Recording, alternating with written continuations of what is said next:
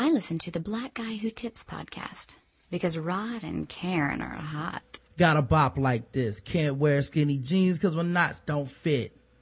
No one on the corner got a pocket like this. So I rock rock jeans cause I'm not so thick. You can learn how to dress just by checking my fresh, just checking my fresh, just checking my fresh. Follow my steps is the road to success where the niggas know you're thorough when the girls say yes. No one on the corner, but I can't teach you my swag. You can't pay for school, but you can't buy class. Hey, welcome to the Blackout Test podcast. Your host Rod and Karen. Uh, Sunday morning. So it's time to get off on the good foot mm-hmm. and start podcasting. Uh, before we even get started, I'd like to send a heartfelt congratulations, uh, to, uh, Barack and Michelle Obama, President and First Lady of the United States, mm-hmm. for their 22nd year of marriage. They celebrated their anniversary. And, uh, they had a date night. Uh, good for them, man. You know, um, celebrating. Did, did people complain about where the date night was? I'm sure they was like, well, ICE is gonna kill somebody because y'all went to have right. steak and it cost too much. Why didn't y'all Chicken go to cordon bleu? Yeah, y'all could have went to IHOP. Y'all went to the Four why, Seasons Why didn't y'all go to McDonald's? Why we trying to buy, you know, fancy steaks and shit? And the good news is they both made it home without getting killed. So Secret Service uh, already doing a better job than before. Of course. Um, I'm sure we'll find out months from now that uh, you know, they accidentally let people on to kill them by accident, you know. And, and it was in the cooking staff. Yeah. I, ISIS served the food. right, right. The, the same. ISIS was the host. The, yeah, the people who got Ebola uh, actually prepared the meal, but uh, the Obamas did find a way to celebrate their 22nd anniversary. They are so much braver than I thought, and I already thought they were the most brave. Why you say that? Cause the Secret Service ain't shit. I would never leave the house. Y'all niggas would never see me. I would do every fucking press conference from the bunker. Every single one. I'll just be sitting in there like, uh, yeah, uh, don't worry about ISIS, y'all. Y'all safe. All right, I gotta go. Uh, turn, turn the lights back off. I'm gonna go hide. Shortly after they arrived at the restaurant, more than 100 protesters calling for justice for Mike Brown, uh, the shooting victim in Ferguson, Missouri, marched down M Street in what appeared to be a previously planned demonstration. So it had nothing to do with them. Before their date, but of course Secret Service probably didn't know. Of course. Before their date, the president spent four hours playing golf at Andrews Air Force Base. Obama and his wife traveled separately on Friday, prompting a delayed date night. Both alluded to their anniversary Friday at their respective stops. I might not even see him today, Miss Obama, Mrs. Obama told a Boston political gathering. 22 years she's been putting up with me, her husband told steel workers at a plant in Princeton, uh, Princetown, oh no, Princeton, Indiana. Uh, M- Michelle has been very patient with me, Obama said, told the workers. So maybe he had a surprise taken to the um, restaurant. That's nice. Oh, you know what else is funny about that is even the president of the United States got to act like you know, my wife is just. I'm just so lucky that she would even deal with an ain't shit nigga like me. oh, and he's the furthest thing from that. Right. Even the president of the United States got to put on the act. We all do it, fellas. Well, some of y'all, it's not an act, but right. Some of y'all really ain't shit. Yeah, but all of us have to do this. Oh, she's just so good. My better half. My better half. Like we won't really have true feminist equality until women start calling men their better halves. And that shit ain't never gonna happen. Oh, um, but you are my better half. Yeah. Okay. I had to say it before you said something. no. Okay. It's not genuine. All right. So this is the Blackout. Genuine. It's the Blackout Tips podcast. You can find us on iTunes, Stitcher Radio. Just search the Black Guy Who Tips all you have to do is um, leave us five star reviews on itunes and stitcher we promise to read them on the show regardless of content um, the official oh wait and you can also go to the blackouttips.com slash premium follow the instructions so you can become a premium member don't just sign up for a donation talking about why I'm not premium yet. That's not how it works. no, it's a difference between a donation and actually signing up for a premium. Yeah, it's all automated at this point. Mm-hmm. I don't want to have to touch the process at all if I can help it. So do everybody a favor because I make mistakes. You know, all of a sudden I'm touching the process. Now I got your shit turned off when it's supposed to be on, turned on when it's supposed to be off. I don't want to deal with that. I would much rather y'all go through the machine and it'll work with you guys. Mm-hmm. Trust me. Um, so yeah, make sure you guys, um, go to the slash premium and follow the instructions. Read it all. I know niggas don't read anymore. just read the headline or just hear a couple words on the podcast. Oh, got it. Give two dollars. Got it. Now I'm premium. Where my where my shit at? Nope, that's not how it works. Mm-mm. So follow the instructions. It'll take you through that. All right, guys. Um, now let's talk about the official weapon of the show is the taser. An unofficial sport is bullet ball. And bullet ball extreme. Today's podcast is brought to you by a couple of sponsors. The first one, of course, is our album that is now on Spotify and iTunes. Mm-hmm. The best of Rod and Karen. Just put in uh, the best of Rod and Karen or put my name, Rod Morrow, and uh, it'll come up. Mm-hmm. And while you're there, listen to it. It's actually really, really, really good. A lot of outtakes. Right. Mm-hmm. It was actually really good. I went back and uh, listened to listen to all uh all of them, and it's pretty long, and it's it's worth it. It'll have you tied up for a good little bit at work. It's it's worth to listen. Mm-hmm. So make sure you guys do that. My my favorite one is um the one where you a dick. Uh, directing shit. Yes. Yeah, that you know I was a dick to a lot of people I guess I can play some of it since it's free anyway for people to listen yeah, to. Directing shit, and then there's another one where you do oh cock blocking. Oh, cock blocking? Yeah. C block? Alright, yes. let me see if I can find one. Alright, how have you and Sally been lately? I haven't seen you bring her to lunch in a couple of weeks. Oh, we broke it off last month. It uh, just wasn't working out. Oh, I'm so sorry to hear that. It was for the best. I'm already over her. Oh, well, if you ever want to have lunch or dinner or something or just talk, or just go out and have a good time with somebody, just let me know, okay? Absolutely. Uh, how about tonight? Uh, Mark's kind of sugarcoating it. Sally dumped him because he caught the herpes from a crack whore that he nailed against a dumpster down at the Haney's corner and then gave it to her. First off, it was in my car. And, I mean, you're lying! He's got this really big gaping sore right on his... Shut up! That's enough! Yeah, um, I'm going over there now. Nice chat. Uh, hey, so about dinner? yeah, right, outbreak patient. Dude, you suck. Come blocking, won't you? Yep, that was my cock blocking debut. There's like three or four of those, I think. Yeah. I think we recorded a bunch of those. Yeah, I, I, like that one. And I think the, uh, one of my favorite ones is the one me and you did together at the drive through. Oh, fries. Yeah, yes. we talked about that before. That one was kind of long. I'm not going to play all of that. It's no, like seven So minutes. then the bastard kicked the puppy down the stairs. Wait, you're talking about Girls Cry 5, right? Yeah. That's one of my favorite movies ever. Really, me too. Hold up. Hey, Julie, gotta go. This hot guy in the office is into these movies.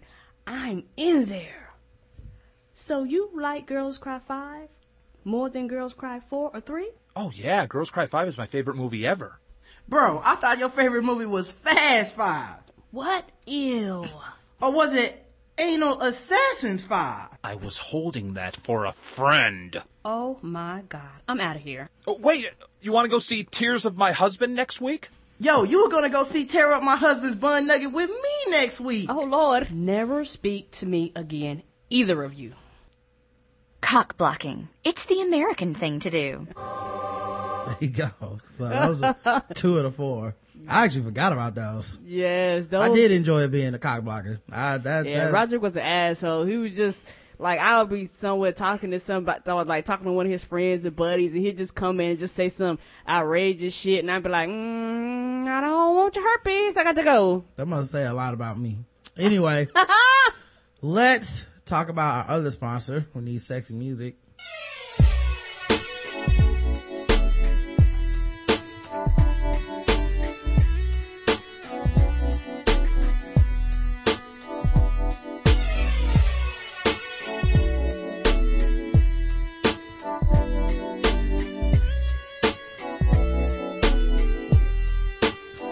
Fellas and ladies, are you looking to spice things up in the bedroom? Hmm? Have you been fantasizing about surprising your lover with an adventurous new toy or adult movie? Well, here's an offer you won't be able to resist. Go to adamandeve.com and for a limited time only, you'll get 50% off of just about any item. But that's not all, guys. In addition to that, you can get three free adult DVDs for a little inspiration plus a free extra gift that is so sensual, I can't tell you what it is on the radio. And to top it all off, they will throw in free shipping, the best kind of shipping, on your entire order. Go to adamandeve.com, put in the code TBGWT in the offer code box upon checkout. I'm gonna wait till Karen feels singing, guys. We'll be back in a couple minutes. I'm sorry, that's my jam right there. This is what you sing when you get the box. Get You be like, yes, I want to be down. Come on, come on to the bedroom with me. Whatever's in there. Get 50% off of your one item when you put in code TBGWT and then get three free DVDs, free extra good, free shipping. Code TBGWT at adamandeve.com. reason they got someone to care for. Maybe all you need's a shoulder to cry on. If that's a dream of. All you Yes, if it make you cry, you know that's some good stuff you got in that box. You know, in a way, man, I think I gotta put this into my Dirty Mackin list, man. Mm-hmm. Cause this is really like the female version of Dirty Mackin. Like, it Sounds sweet and all it's, that it's- stuff. it's not yeah. even just sound sweet. Like she's kind of like, oh, I just want to be your friend be down. If you need somebody to talk to, you know, Mm-hmm. Yeah, just let me know. fuck. She's trying to throw that pussy at your ass. Of Next thing you know, you gotta break up with your baby mama and shit. Cause you been fucking with Brandy and hanging, sitting up in her room. Right, right. Shit that's, like this. That's another one right there. That's another jam. Yeah. Come on up here and sit up in the room with me. using that Mhm. sympathy to get that dick. Hmm You ain't slick, Brandy. Yeah, we, we we we see you. We understand. The only thing that I ask for those who's ordered Adam and Eve, you know, some parents. I'm old school. I don't believe in children opening up the mail till they get a certain age. But, you know, some of y'all let y'all kids open up the mail. Don't let them open up that package. Because then you got some explaining to do, mama, to have daddy. talk. Right. So you know, I'm old school. Kids don't open up the mail because yo, you your name ain't on the on the on the uh, building, the property, or whatever it is here. So you don't get to open up the mail. You'll be doing blackish way before it's time. Yes, you will. Giving that talk. Right. Um, all right, so we have uh, all kinds of stuff that happened in the news, but I was just thinking about this, right? I was watching this show called Legends. Uh, it comes on TNT. I like it a lot. Okay. Um, it's basically Impossible White Man, you know, kind of like if Jack Bauer was British or some shit. I don't know, but um, it was good. It's good, in, but it's also bad, you know, in several ways. Okay. It's the same way every typical Impossible White Man movie or TV show is bad. You Right. know, there's always shit that just, you're just like, whatever. But, um, so I noticed that the latest plot has like, a print from a like Muslim Middle Eastern country coming over here. There's a big battle about women's rights. There's a journalist from there that she lives in America now and she's trying to get, put pressure on the prince to like give women more rights back home and all this shit. And then there's a plot where they like have a terrorist who's gonna like explode and kill the prince, like, you know, like send a bomb to kill the prince and all this stuff is, you know, really high go- arcing conspiracy and all this shit, right? And I had the thought, man, and maybe it's a fucked up thought, you know, like I couldn't really convey it on Twitter because, you know, social media, everyone's so fucking politically correct. Anything you say, that people get get mad. Right. I don't even go to Google Plus. That shit is just like, it's, it's like a hive of, of just bees and ants and shit waiting for someone to fuck up. So they come in and get you. Yeah. They're just waiting for somebody to say a joke they don't like. Yeah, like crumbs. Yeah. So, um, I, um, I was thinking like, I wonder if in Hollywood, there are actors that when like terrorism or disasters or like someone starts like acting froggy on the like national stage, mm-hmm. I wonder if they get excited. Like, is it a nigga that's mm-hmm. working like, Yeah. you know, like working at IHOP, you know, cause he can't, you know, he been going to auditions, he can't get a mm-hmm. fucking part.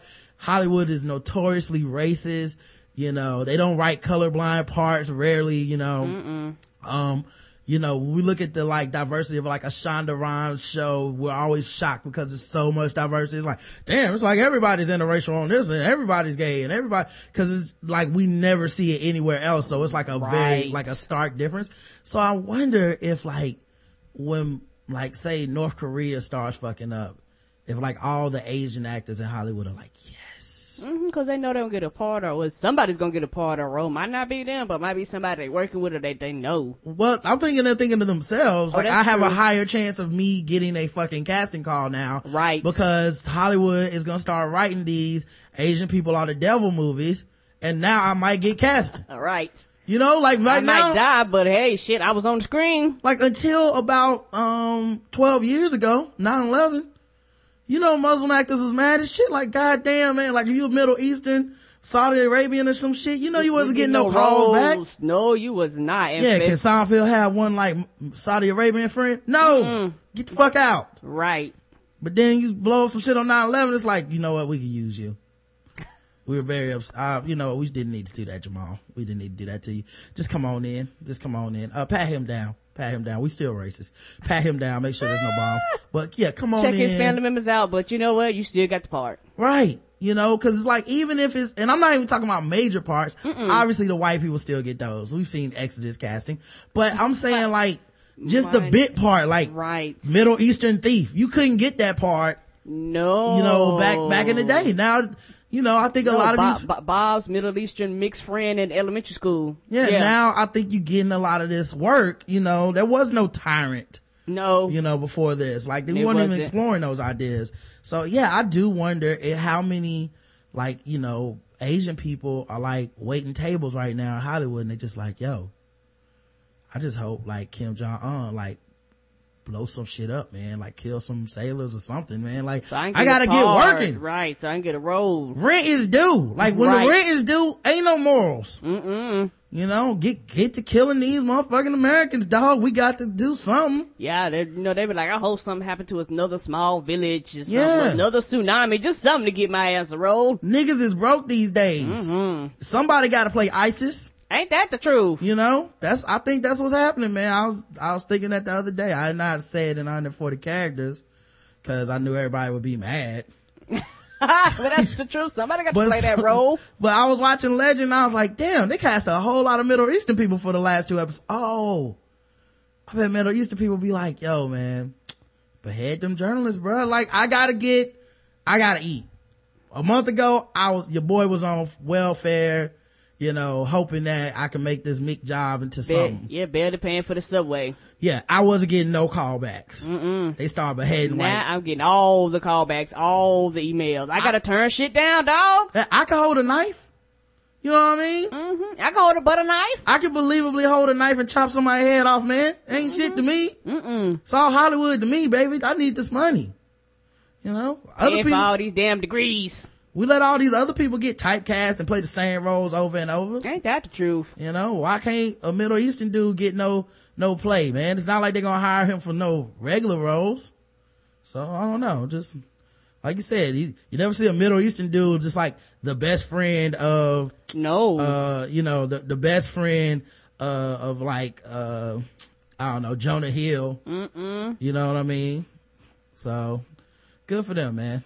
Good. Something good. That's the bright side of the tragedy, guys. Mhm. Somebody's got a job. Something bad happens, but hey, somebody can get a job. Yeah, but shout out to SVU because they they like they like the um, TMZ of uh, TV shows. Shit come out, I guarantee you within a month, whatever that topic is, they're gonna be playing it on their show. So you know, somebody blow some shit up, y'all got y'all. You know, Well, I don't know if they do ISIS and shit though. That's different. Oh, okay, That's, that's they, a they, little they focus bigger. on like American issues. yeah, that's a little Okay. bigger than what they, they do like pop culture shit, you know. Okay. like the, you know I, i'm talking about stuff like you know uh, that like i'll give you a good example that latino dude broke into the white house yes, a lot of latino people like yo we about to get him up we about to get paid yeah. dog. that he Yeah. gonna need a background story he gonna need family he gonna need people telling him not to do it Right. he gonna need people that call like they about to get paid okay. Now, that- now, now, now that's something the SVU would do for the for the simple fact that you can make up a fake uh, black American I president. I don't think you've ever watched SVU. Oh, my bad. I don't think that's what they do. Oh, Like they do a lot of rip from the headline shit, but they won't like make up the president of the United States or the White House. they just do crimes, Karen. Just oh, well, it, that, normal that ass is a crime. crimes, normal ass crimes, Normal as crimes. that might involve celebrities. You, I think you're talking about completely different shows. Oh, my bad. Yeah. Um, but, uh, yeah, they, they, they actually, but I'm just saying Hollywood in general will start writing stories about the dude who tried to shoot up the White House. And it'll be a, it'll, somebody Latino will get, now not his part, obviously. Okay, A white man will get that. They'll put him in brown face. But Ah, all the parts surrounding right, him. the kids, If you he's know, ever had a girlfriend. cousins. Right. You right, know the mama, the grandma. somebody got to call 911 and ominously like call the police and say he's missing Oh. and that he took his his sniper gun with him Oh, know? and the more uh, uh the more uh Spanish you can speak, the better. exactly exactly so um that's that's what i'm guessing anyway all right let's talk about these news articles okay a lot of big news is happening uh at the hunger games the filming of the third movie mm-hmm. Um you know they have all these like stunts and stuff they have a stunt man mm-hmm. he's trying to do some, a parkour move But you jump off the walls, right? yeah, you can jump off the walls. People might know jumping between buildings. Um, they show it on like YouTube videos and stuff sometimes. Oh, jumping up rails and shit like yeah, that. you Yeah. can climb like climb the side of a building with no ladder, no net, no nothing. Mm-hmm.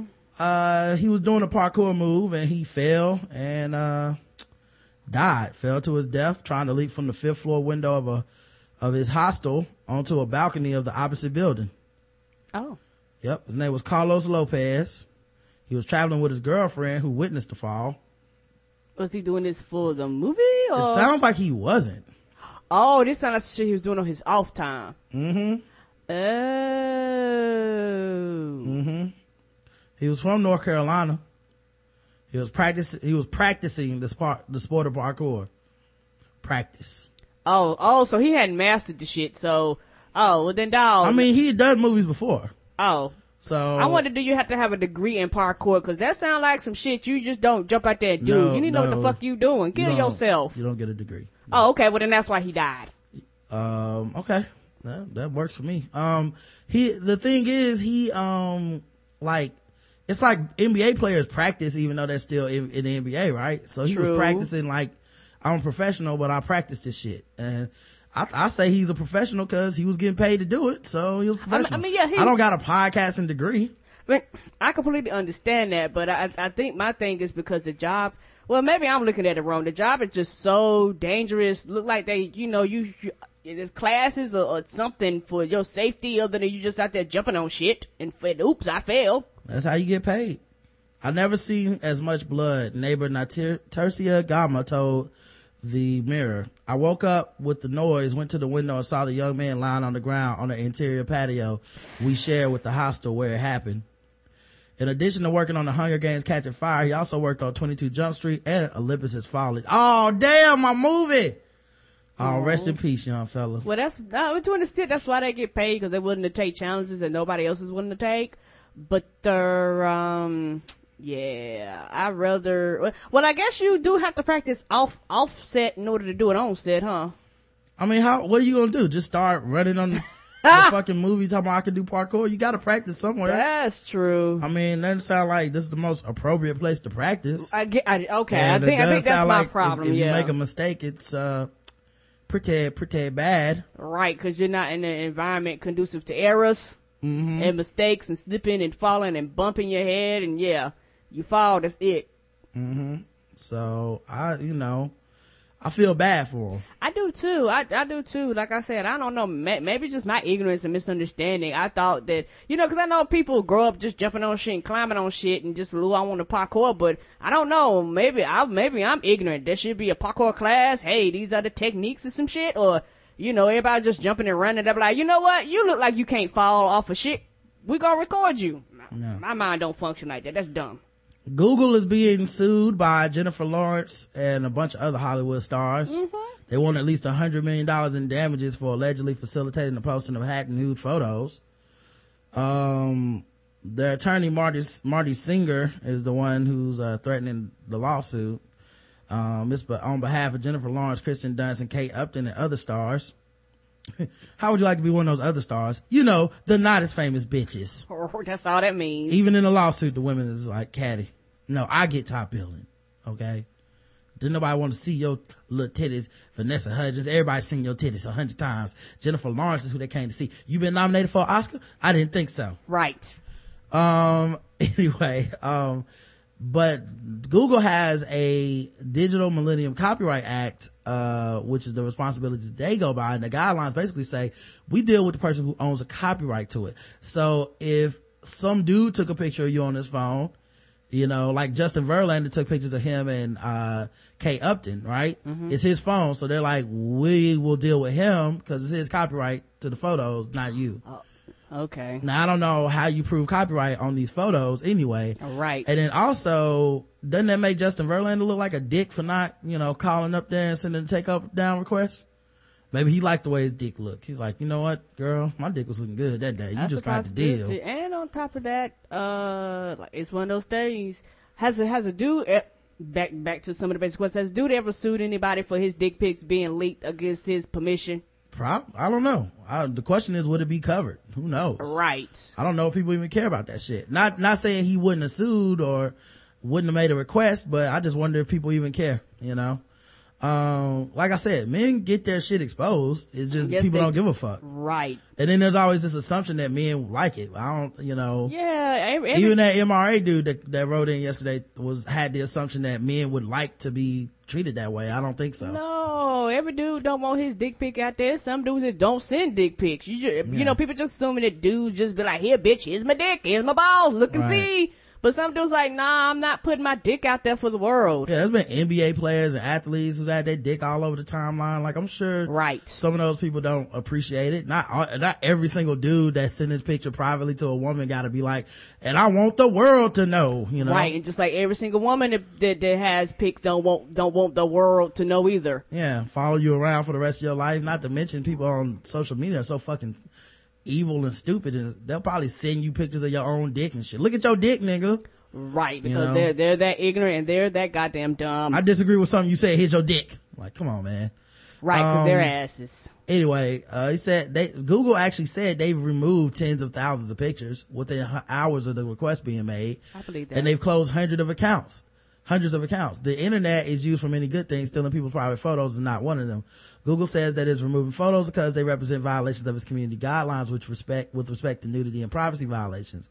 The web giant says its turnaround is generally hours, not weeks. As for ser- the search, uh, Google says it has historically taken a different approach, removing items when they fi- receive valid copyright notices. The key word here is valid as Google could be taking extra scrutiny when determining the validity of a copyright claim. For example, Justin Verlander sends a takedown request for Kate Upton's selfie. Google could be determining that it is Upton, not Verlander, who has authority to come forward. Um, there are other considerations, including possible fair use, that come into play. And generally, platforms like YouTube have allowed counter notices to copyright claims. Whatever the reason, Google's not acting sufficiently in the lawyer's mind.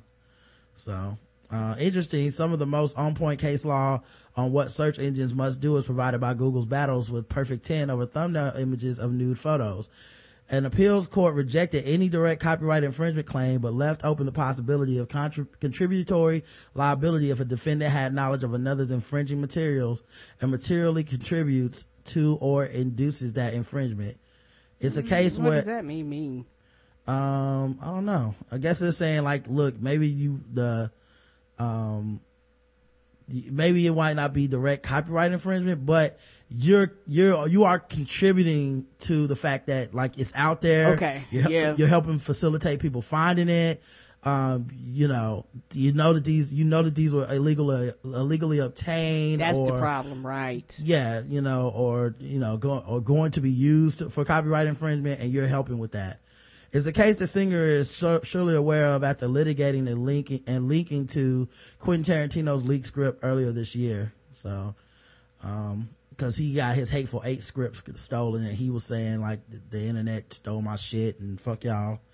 Um, so yeah, Google being sued by the naked picture people. I don't want to see anybody suing Apple Um, why would they sue Apple? How, how would that work? because the shit got hacked from the iCloud. Oh, they're suing them too. Yeah, yeah, Okay. yeah. That I thought that was like in the original suit, but I, but I, I don't know how they'll win that because I don't know. We'll see what happens because I guess Apple didn't protect their shit, but at the same time, Apple makes you sign so much fucking shit. Who knows that you signed away when you hit that agree button? You know what I mean? That's true too. They probably be like, "You should have opted out, bitch," and then won't even say shit. Yeah, and a lot of times shit is pre-programmed for you to automatically log in. So a lot of times I go in and I filter my features how I prefer them. Um, but yeah, it's just one of those things where, yeah, you're accountable, dog. Like shit goes up in the cloud, and the cloud needs to be protected. Yeah. Um, what else is going on here? Uh, oh, uh, Secret Service agent leaked Barack Obama's itinerary to the Romney campaign when they were, um, you know, back, back when they were campaigning. This nigga. That's why she left. She was like, you know what, that shit coming out. I'm out. I, I you know what? Let me let me leave right now so I can at least get my severance pay. Mm-hmm. she was Yeah. like, fuck y'all, cause somebody. And she was like, y'all better y'all better leave too, cause the rest of y'all getting ready to lose y'all jobs also. In late 2012, now this is after the president's been president for four years. In one particular incident at a bar in late October 2012, the Secret Service agent who had a number of drinks during the meeting unprompted and in an apparent attempt to impress one of the staffers, now he's a married man and he's trying to holler at this chick that's a staffer of Romney. He began providing details of President Obama's schedule. The information included times and locations of the president's events in the final days of the election. The president's campaign would not release these details of the president's schedule publicly until several days later. The author of the report, Sean McCoy, is a former Romney campaign staffer and says that the leaked itinerary was not widely circul- circulated within the Romney campaign and did not impact the campaign strategy. He also points out that the agent was married when he made the advances to a, Rom- a Romney campaign staff member. Sounds like he was cock blocking. Right. Uh, so yeah, man. So, sound like Secret Service was still they was out there fucking up, man. All right. This person needs to lose their job. All right. Thank God it wasn't a um terrorist or some shit that had some some good looking women with them. Right. And how can you be sure these people are telling the truth? You just don't know. You just assume people doing the right things. Mm-hmm. You don't know who could have got their hands on that. Yep. So that was just you know one of those things we just sit up there like, man, uh, not as safe as we thought. Mm-mm. Uh, this is real short news, but speaking of people that were almost president, um, almost vice president, Mm. uh, I thought this might have been a joke, but apparently it's real. Sarah Palin's family got into a fucking fist fight in the street. Oh shit. Yeah. Like every redneck joke that people made about them is just absolutely true, you know? Are you serious? Wow. Um, so, uh, yeah, they, they, um, what, what is this? Okay, there we go. Yeah, they, um, apparently went to a house party and, uh, Bristol Palin punched a man in the face at a, at a family brawl. Mm. Um, so yeah, it, it, it's just crazy. You know, she was on Facebook saying, I love my Bristol. My straight shooter is one of the strongest young women you'll ever meet. I have to say this is a proud mama right up there with her, with the, their work ethic and heart for those less fortunate. My kids' defense of family makes my heart sore. So yeah, she applied her, her 23 year old daughter for going to a party and, um, punching a dude in the face. But yet they, she was almost vice president. Oh, okay. Apparently track the 25 year old uh, son of the palins track confronted an ex-boyfriend of his sister willow. A large group of people got involved in a brawl when the party host asked palins to leave. Bristol allegedly punched him in the face. The person she punched this guy took straight shots to the face one after the other after the other and never retaliated and was just a stand-up person Thompson said, I admire him for being a gentleman. This is a woman and it doesn't matter if she's punching you in the face. Right. He should have pressed charges against her. I know. I would have. I would have tased the shit. This is why you need a taser, dog. I would have pressed this.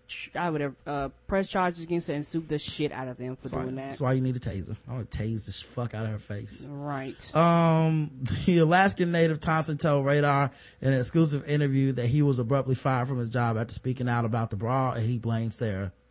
So he got fired for telling people that the Palins out here fighting people. Then she went on Twitter, I mean on Facebook, and said she was proud of the shit. So, right. And that's why I turned about and sued your ass. Yeah. It's funny too because you know that the reason she said it was, she was proud of it is cause she just, like they were coming up with a way to spin it. Like, okay, okay, okay, uh, this is really undignified and ladylike, just making us look bad. We practice these respectability politics for everybody else.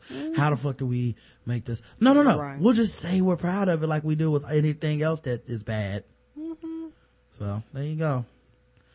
Um, uh, Arizona school bars lesbian couples bid to be the homecoming co-queens. Why? Uh, cause they gay, Karen. A lesbian couple at high school is surprise, is surprise Arizona where everyone was surprised. You know what I'm saying? Ah, that's the name of the town. Surprise. That's two ladies Surprise, two vaginas. was denied the right, was denied the right to be nominated for homecoming queen and queen by school administrators who claim the policy prohibits same-sex couples from winning the title. Students at Willow Canyon High School are reportedly protesting the decision, Right. which prevents ballots including same-sex couples from being counted. In a statement, uh, the Dysart Unified School District said the high school has been following the same protocol for years.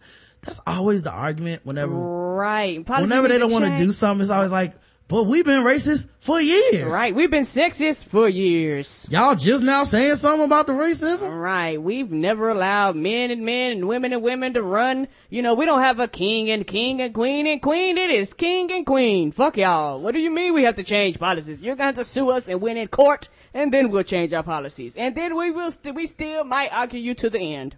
The Willow Canyon High School students do not elect a couple as homecoming queen and king. Rather, individual students self-nominate or are nominated to run for homecoming queen or for homecoming king. The statement said, students can nominate themselves or another student. One person is voted in by fellow students to represent female students at homecoming and one male student is voted in by students to represent the boys. Who that female and male student is, is up to the student vote. Okay, so I get it. They, it's, and this happens, um, in a lot of this shit. They don't actually vote for the couple together. So, so they vote Okay. for, you know, who's the best dude, who's the best woman. The thing is, um, maybe they should change it to where you can nominate a couple or, you know, um, cause it's really just a big popularity contest. Um, maybe, you know, maybe you do, Do, just, do a couple versus individuals. yeah, or you just do the two most popular people go up there together. I don't know. Um, but it seems like kind of silly to even do in the first place. Um, but it's one of those things I've never gotten. I've never much into pomp and circumstances at school. I don't really care about homecoming, homecoming court and who was the coolest person in high school and shit. But, you know, I was a nerd, so what do I know? Uh, students at the school have said that the couple should be allowed to receive the nomination. So the students don't have a problem with it, what's the problem? And that's the thing. It's like, um, like most issues, it's the administrative people with the issues and problems about this, not the student. Student population could give a fuck. They was like either have one where you have a male and female and then have another one, you know what I'm saying? Or just let the kids nominate themselves into the category they feel comfortable. If they want to be, Right. If, if, if it's somebody that you consider a female, but she wants to put herself in the male ballot, she, fine. she can run it's up to the kids to vote for them. Right. Just let the voters tell, I mean, let the vote, yeah, let the kids decide. Right. Yeah, if you're gonna do that, and if It's not your homecoming. Right, and if it's a male that identifies as a woman, he want to run for queen, let him run, and let let like I said, if, if you're not gonna do a couple, just let them put the put their names in whatever category they want to, and let the the student population vote. Period. That would end that issue. Uh, so we, um, have a lot of, um, news going around, uh, about Ebola now. Okay. The CDC confirmed the first case of Ebola in the U.S. September 30th. Uh, according, there was a patient, uh, to them, the patient was in strict isolation at Texas Health Presbyterian Hospital in Dallas. Um, and the, they said like the dude went there, was allowed to go home, came mm-hmm. back five days later and I was like, oh shit, nigga, you got, you got that Ebola. Right. They even said he told the nurse, but it didn't get like up the chain. Like he told, hey, I've been traveling and all that shit. It was like, know what? Here's some pill scholars back in the morning. He took his ass home. Is, ain't that the one that went to the school and now all the kids are quarantined? Yeah, everybody that he came in contact with is being quarantined. Right, I would be people his so mad. They basically just come to your house like you can't leave, which is funny because, you know, we, as much as we talk about ourselves on freedom and our rights and all this shit, the government can just come to your house and be like, nah, nigga.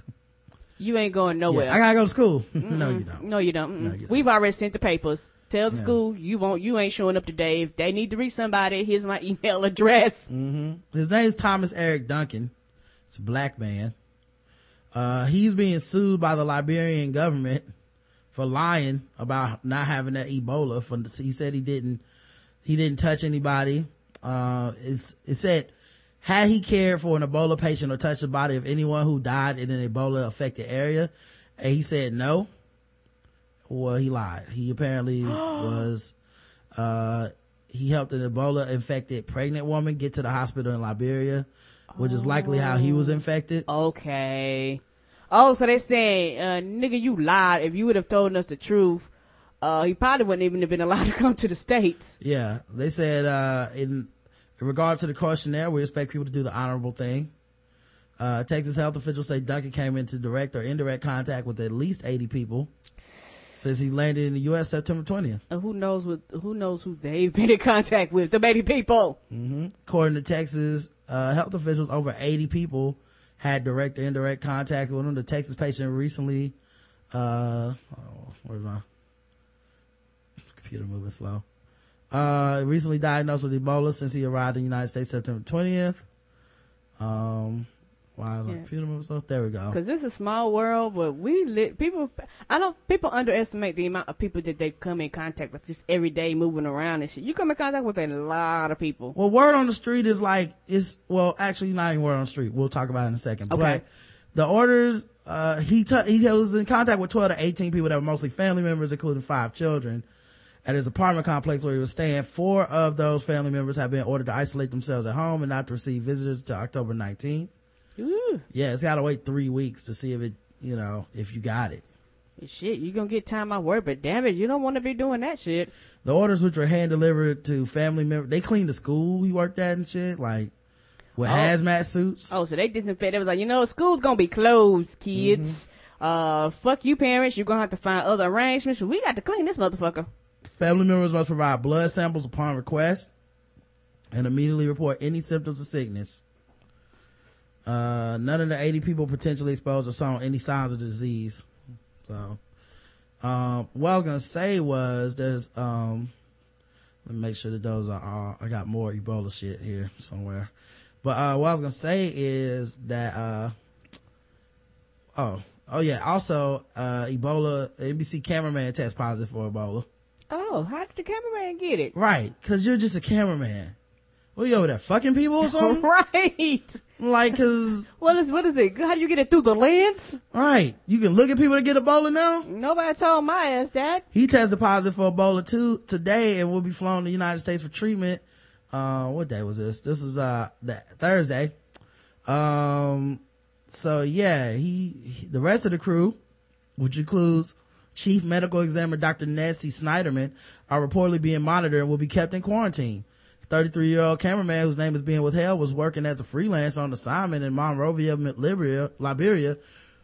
Three other NBC News employees, including Snyderman, were on location with him. According to NBC, the 33 year old cameraman became tired and achy Wednesday and discovered he was running a slight fever. On Thursday, he checked himself to the hospital and tested positive for Ebola. Uh, NBC News President Deborah Turness, uh, reportedly wrote a staff memo, memo alerting employees that the freelancer will be flown back to the United States for treatment. We're also taking all possible measures to protect our employees and the general public. The rest of the crew, including Dr. Nancy, are being closely monitored and show no symptoms or warning signs. However, in an abundance of caution, we will fly them back on a private charter flight and they, then they will place themselves under quarantine in the United States for 21 days, which is at, at the most conservative end of the spectrum for medical guidance. Shit, so it can't be longer than that. And um, yeah, uh, we don't have national health care here. So who the fuck is gonna be paying for all this Ebola care that they're forcing all these people to get? I have no idea. Oh, okay. Am I the only one thinking thinking this? They were like, well, you quarantine. Okay. Um. Yeah, dog. Uh, what happened if I have a job that's like, you know what? Yeah, we got this letter, but fuck you. Um, you're gonna lose your job because you have to stay at home for 21 days. Like, uh, you're really affecting people's lives here. Like, it, financially, it affects people because 21 days is a long ass time to yeah, be out of work. Right, just let them go to work, Karen. It's not, it's like we didn't even watch the strain. No, no, no, no, no, no, no, no. I'm not saying that, but, but, but, but, with dealing with the companies, like, you know, some companies be like, okay, cool. Soon as you give it, like, you know, your ass fired. You gone 21 days. Uh, you don't touch anyone in Liberia, not kids, nor adults, nor other Westerners, not the colleagues you arrive with. It is the rule of rules. Man, why would I even go there? Sounds like a terrible vacation. Welcome to Liberia. Ah! Don't touch nobody. What are you doing? you get back on the plane. Don't touch nothing. The fuck out of here. It is the rule of rules because while everybody else is taking precautions, you can't, you just can't be sure where the invisible lethal Ebola virus might be. Once the virus is on your fingers, it would be frighteningly easy to rub an eye or infect yourself. Maintaining that constant vigilance, uh, especially while wearing long sleeves and pouring sweat in Liberian humidity is mentally taxing as is watching the virus monitoring, I mean, mounting toll day after day. It's almost impossible not to slip. Once I put my hand on the slim wood railing on the path to an entrance of the Browns, of Brown's treatment center. Don't touch that, he said quickly but calmly. Come, wash your hands. I spent a, a while in the chlorine keg rubbing the liquid into my skin. So like, yeah, like you touch a railing into, you know, while you're doing the story. And, you know, next thing you know, you rub your eye, stick your finger in your mouth and, you know, suck yeah, on it. Yeah, they say your eyes, your nose, and your Mm-hmm. mouth is how uh this spreads. Mm-hmm. So yeah, he tested positive for that Ebola. Wow. Mhm. Um, speaking of how it spreads, um, let me see if I can find it. A lot of people want to know how does it spread exactly? Yeah, because it's through saliva, right? Like, Saliva through bodily fluids, Yeah. not just saliva. Uh, where, when is it contagious? Only when someone is showing symptoms, which can start with vague symptoms including fever, fever, flu-like body aches and abdominal pain, then vomiting and diarrhea. oh, How does it spread? Through close contact with the symptomatic person's bodily fluids, such as blood, sweat, vomit, feces, urine, saliva, or semen. oh, Semen? Those fluids must have an entry point, like a cut or a scrape, or someone touching the nose, mouth, or eyes with contaminated hands or being splashed. That's why healthcare workers wear protective gloves and other equipment. hmm So ladies, if you let them come on your face, men too. That's how you get it. Uh, what about, what about more casual contact? Ebola isn't airborne. If you sit next to someone on a bus, you're not exposed. Um, this is not like the flu. It's not like the measles, nor like the common cold. It's not as spreadable. It's just as infectious as, it's not as, as infectious as those conditions. yeah. And a lot of people are afraid of this. Like this, like they was they was showing um had had a chart on um that I was looking on Twitter was saying that more people catch the common cold and other shit than they do this right here. Well, of course, more people catch those things. Yeah, but a lot of times people don't protect themselves as often from these things as they. Oh, as everybody's doing that right now. You right, that's what? ridiculous. You know what though? Honestly, stop. Stop, guys. Okay. Everybody knows you can die in a car accident more than Ebola. Mm-hmm. Everybody knows it's, they're just panicking, dog, cause d- like they worried about catching that Ebola, man. Right, but Let them still, be scared. Oh, What the fuck is the problem? Was people so like trying to calm everybody down? No, fuck it, they're scared. They're scared of ISIS, scared of the knockout game. People scared. I don't, Yes, they are. I don't know what the fuck to tell you, man. Okay, people are just some scared motherfuckers, dog. You can die of a lot of shit more than that. You die choking to death. You can die in a half of an inch of water. You can die. of course you can die. We know you can die, guys. But this, the Ebola is still kind of a scary proposition. Okay, it's a super disease, and that always scares people. Okay, they make movies off of it, books, entire Mm-hmm. Right. video games. Like, Right. is is Yeah, you this- know this shit? I watch The Strain every Sunday. Come on, man. Why we acting like these people? It ain't- it You're ain't- so crazy to be scared of this. Yeah, it ain't nothing but but a vamp a vampire form of Ebola. Mm-hmm. I'm gonna start making people. When I play basketball, I'm gonna start being like, I got that Ebola, man. Don't worry, you can't get it unless I sweat on you. So you better give me this layup. Nigga, they will bounce your ass out of there so quick. Then if they found me, I'm be like, you got it too now. You got it too. Um, who gets tested when Ebola is suspected? Uh, hospitals with a suspected case call their health department or the CDC to go through a checklist to determine the person's level of risk. Among the questions are whether the person reports a risky contact with a known Ebola patient, how sick they are, and whether an alternative diagnosis is more likely. Most initially suspicious cases in the U.S. haven't met the criteria for testing. So that's what I think happened when he went and they initially said, nah, you ain't got it. I think it's cause probably like a hundred people walked in there that day like, I got that Ebola, man. Yeah, you do have them people where every I- everything is whatever the next disease is, they got it. yeah. I took a shit today, man, and uh, I'm gonna be honest with you, dog. It, I, I, I think I it hurt a little bit. I think I got the Ebola. Yeah, the Ebola's in my shit. Yep, I think I got it. You could, uh, I was, uh, I was, I was cutting some, some, some fruit for, uh, lunch today. and I kind of cut my finger. I think I got the Ebola dog. I think I got it right off that, that apple. Right. It's my, come on. Uh, what I got to do? Give me some AZT or something.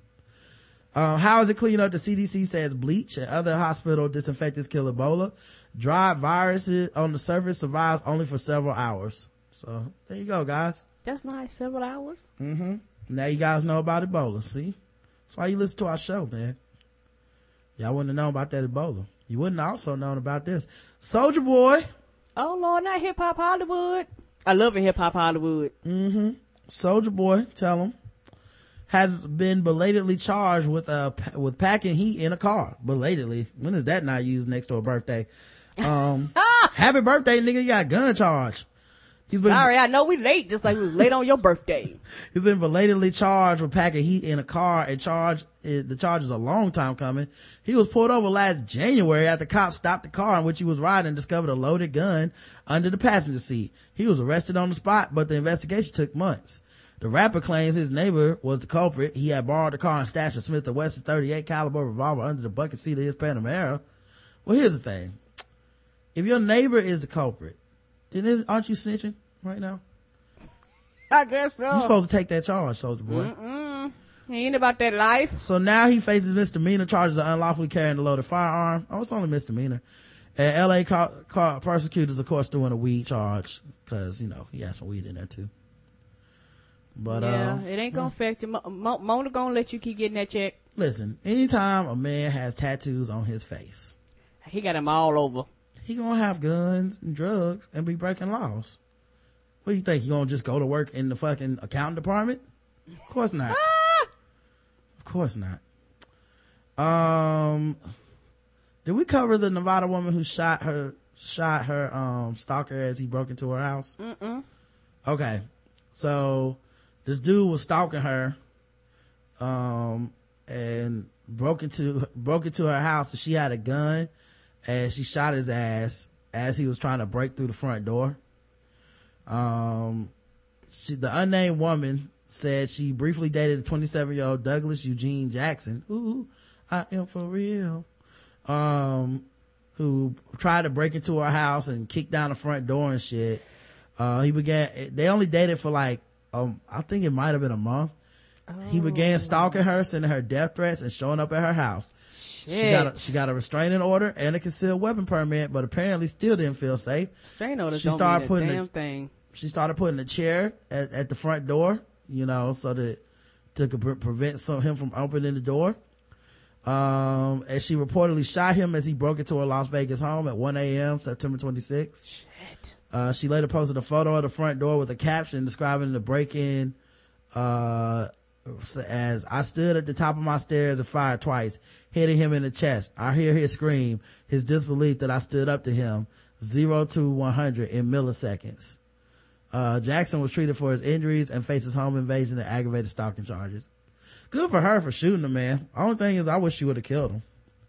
You know what I mean? Cause fuck him. I mean, he's crazy and you just never know with these types. Even after getting shot half to death, motherfucker still might be like, I'm give a fuck. I'm about to stalk her again. If I get out of jail, Right. stalk her again. and shit like that is where you you possibly have to turn around and leave the town, the city, have to legally change your name and shit like that because you're like, motherfucker, I don't want you finding me. yeah. I would never feel comfortable till that person was dead, but that's just me.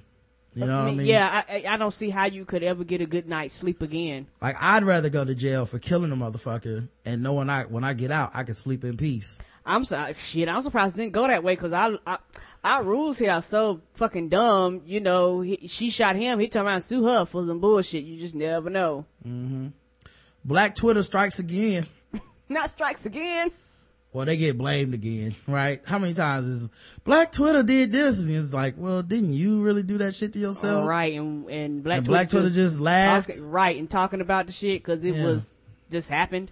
laughed and laughed and laughed.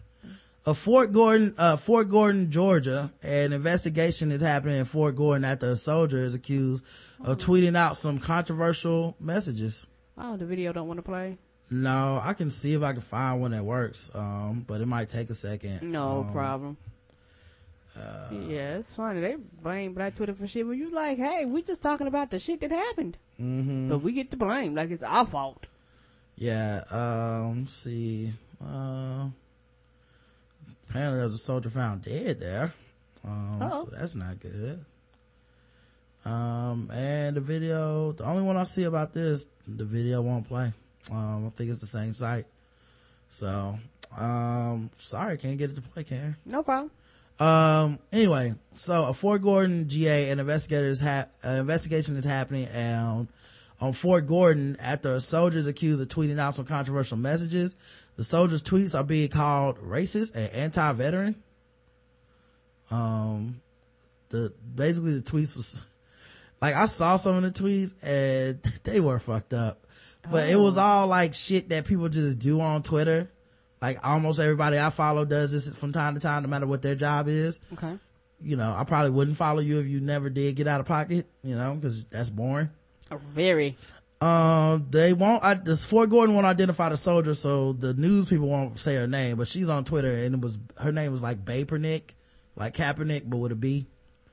Uh, like Bapernick or Baperchick or some shit like that. And, uh, she was tweeting some reckless shit about like, you know, fuck the veterans and we, I'm not in the army cause I love my country. I ain't in the army cause I care about my country. I don't give a F about y'all. Another one says, I don't wear my uniform anywhere except on base. Veterans annoying. When you talk about our veterans, uh, Dion Gullery said, uh, he works at the Army Legion post. When you talk about our veterans and that, and that you have no caring for them, this and that, to me, that makes you a good candidate for ISIS. Oh Lord. Damn. Well, that's actually what Terry Doberman said. He was a Vietnam veteran. The veterans went across seas. They died. They lost limbs and everything else. So she could have freedom of speech, said Bobby Smith, veteran era from Vietnam, Vietnam era veteran. You know what, man? They, she's right. They're annoying. I'm annoyed by these already. Um, Post also had race, were also racially charged in response to what happened in Ferguson, Missouri. To- soldier tweeted, after Ferguson, I ain't letting not a single white soul live. Oh Now- Lord. She probably meant that in the way that we all use it, you know, like, oh, you just gonna let them live. But these are white people writing this article, so it's probably like, she gonna kill all the white people, y'all. Um, according to the DoD's website, it suggested that employees never post any sensitive information and post information as if privacy or filters, filtering settings do not exist within the site's functionality. Sensitive information, address, phone number should be le- left off of social networking site. Fort Gordon released a statement that reads, the Army is a values-based organization and that comments allegedly tweeted by a soldier are obviously inconsistent with the values of service that we hope to instill in our service members. The Fort Gordon Chain of Command became aware of this issue in mid-September. We take this matter very seriously and an inquiry is underway. While that inquiry continues, we're unable to provide any additional details. So she was on Twitter tweeting through it, Karen. Like as this was all happening and people were finding out, she was still tweeting like, She was like, fuck y'all. yeah, like y'all did this black Twitter fault. This, this the same thing all y'all do at y'all jobs and blah, blah, blah. It ain't the same, boo boo. Meanwhile, she had to delete 10 days of tweets. Right. I don't understand how and why somebody with that kind of attitude would even be wearing military uniform, said Doman. Smith said it's a slap in the face to all veterans. Um, they tried contacting the soldier through Facebook, but nobody's heard back from her. Twitter account has now been deleted. I So- bet it has. Also, she deleted her account and brought it back. I don't know what status is in now, but you know what I mean? Like maybe it's out there, Ah. maybe it's not. She took it away Uh, and brought it back. Yeah, but Yeah, yeah, she, she, Chris Brown? she definitely pulled a, uh, uh, she definitely pulled, uh, Chris Brown at the time. Yeah, it looks like it's gone now or, um, uh, yeah, I don't see it any- anymore, but yeah, it was, it was out here on these streets, man, for a while and they ended up taking it down, but that's so fucking stupid. Right, well, don't got nothing to do with your ignorance. Yeah, and blaming, uh, blaming Twitter and shit. Y'all do the same thing. Yeah, dog, we don't got government jobs either. Yeah, it doesn't matter what your job is. It can happen to anybody. Right.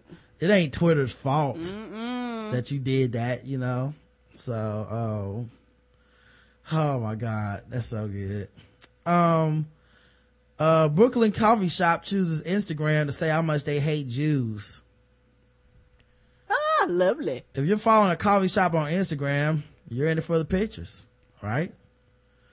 the steamy mugs, roasted beans, Mm-hmm. maybe a tilt shifted scone. You're Some probably cinnamon not, sticks. you're probably not expecting a crazy, poorly spelled anti-Semitic diatribe, Oh Lord, but, uh, that's you what go. you got. Yeah. I want pictures, not words. I'm. It's Instagram, bitch. They call Jews on their, uh, Instagram greedy infiltrators. Oh, mm-hmm Some people use this, uh, which is funny though because, y like, you're in New York. What? yeah. You know what Come I mean? on now. Like you do know where you're at, right? Apparently they forgot. Maybe that's why they hate them so much. It's like we actually deal with them. Y'all just theoretically deal with it. Um. So yeah, he uh the owner Michael Avila posted the same rant on Facebook. Took time out of posting selfies, inspirational image macros, and the coffee pictures to post a picture of the words "greedy infiltrators," and then commented with a long screed about Jews buying Bushwick and how glad he was his neighbors didn't sell to Jews who functioned via greed and dominance. The screenshots are captured below, but we know someone who isn't being invited to for Lockies this year. Um, says Bushwick original neighborhood is a hoarder and mess true, and he refused to sell in his building for lots and lots of money. His building and treatment of it makes the hood look much less attractive, and I would like him to either clean up or move along, but not be bought by out by Jews, however, who in this case and in many cases separate, sorry, function via greed and dominance. A layman's terms uh, version of a story would be simply be buying buildings, cutting apartments in half, calling them luxurious, and pricing them at double. Oh, that's meant pricing them at double. Mm-hmm. Bushwick is rising and progressing and bettering, but us contributing or just appreciating this rise and overall positive change do not want to be lumped in with greedy infiltrators. Two Jewish young men with generally rude behavior, one more than the other, ordered a coffee and explained how they were looking for this neighbor of mine. I knew what was up and asked them uh, where are they visiting from.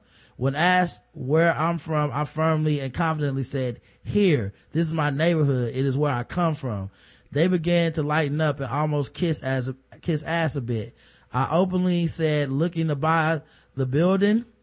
They said yes, and I explained how this man has been asked to sell for large amounts of money many times, which is true. So I said, good luck with them. Good luck with that. But if you're going to come here, you got to be nice. And if you know me, you'll know that what my eyes look like. You know, when they have the look of death within them, they want then one they one guy smiled and they both knew where I stood. The one who had a slightly more aggressive behavior let that go fast after our initial meeting in which I experienced my conf- they experienced my confidence. And then I in, then at the end I gave, gave me this card and asked if I'd contact him when I see my neighbor. He said, and I quote, I'll treat you right. Whatever exactly that meant. But I did say, if you come here, you have to be good. We'll see what happens from here. Wow. And then there was some comments. Bushwick Co- Coffee Shop, hashtag indigo children, come of all races and are the new consciousness, not victims of unhealthy ego and conditioning. Perhaps one is the young Jewish man who conversed with me at the coffee shop. I apologize if I came across as defensive. That wasn't my intention. I was simply stating my opinion on the matter. I realize I don't know what. I don't know. Okay. These, I guess maybe these are his responses to other people's comments. Probably. But I, he says, but I'm not really approving of this situation. I will be bold enough to generalize and expose that I'm very displeased with this general culture's behavior of dominance and Illuminati sensibility. Oh, hint, Oh Lord. hint, when you learn on your own and not through what is sold to you, who exactly funded World War, one, you'll learn about the people who were both used and infiltrated, extremely popular word and term in this subject, to then become both a mask and main puppets of what you have termed the Illuminati? Oh my. Yo. This dude needs some bangles and a damn dashiki.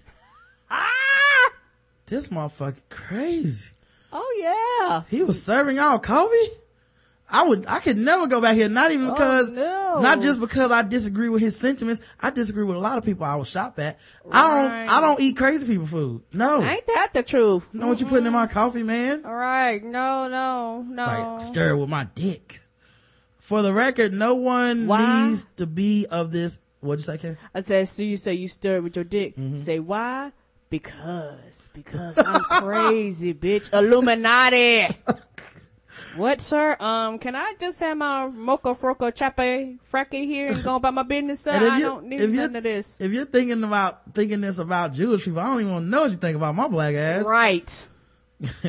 For the record, no one need be of this mentality if it is unwanted. It doesn't matter your, your race or culture, but you must be willing to accept your individuality. And someone called him a bigot. He said, who's the bigot?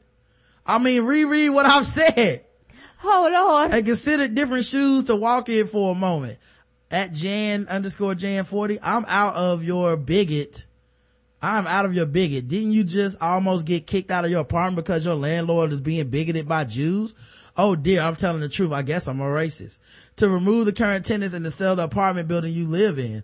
If the behavior I'm ra- racing against isn't something you take part in, then obviously I'm not talking about you. Mystery action. I'm not a racist, but in fairness, this is my country and I'm entitled to feel any way I do. And I'm entitled to lawfully express myself without physically hurting or threatening anyone. Violence is a no-no, but rejecting that which you desire not to put up with is what I encourage. My problem is not actually Jews. It's the hashtags listed above. This mentality, which happens to be one of the significant amount of, one of a significant amount of Jews, and even others is not good. It is not conscious. It is greed, irresponsible. It is bigotry. He's like, I'm not the bigot. You're the bigot for calling me the bigot. Ah. The bigot? This coffee is bigot. Yeah. This cream is bigot. Everybody's big. This spoon is a goddamn bigot. You didn't know that, did you? I serve my coffee with extra cream. Just because. And bigot on the side. I don't even like my coffee white, black. No. I don't even like it Jewish. Uh, it's look a little too brown to me. Just give me a cup of milk. Had it been another group of culture, I'd say the same thing. As a Hispanic, I'm fine calling out uh, any stereotypical BS they can't let go of. So he's Hispanic. The stereotypes I'm consciously rejected by my own self have made me a better person. You know what's crazy? Like, Other than him? Oh, yeah, other than him. Like, you know, this represents a good amount of his clientele.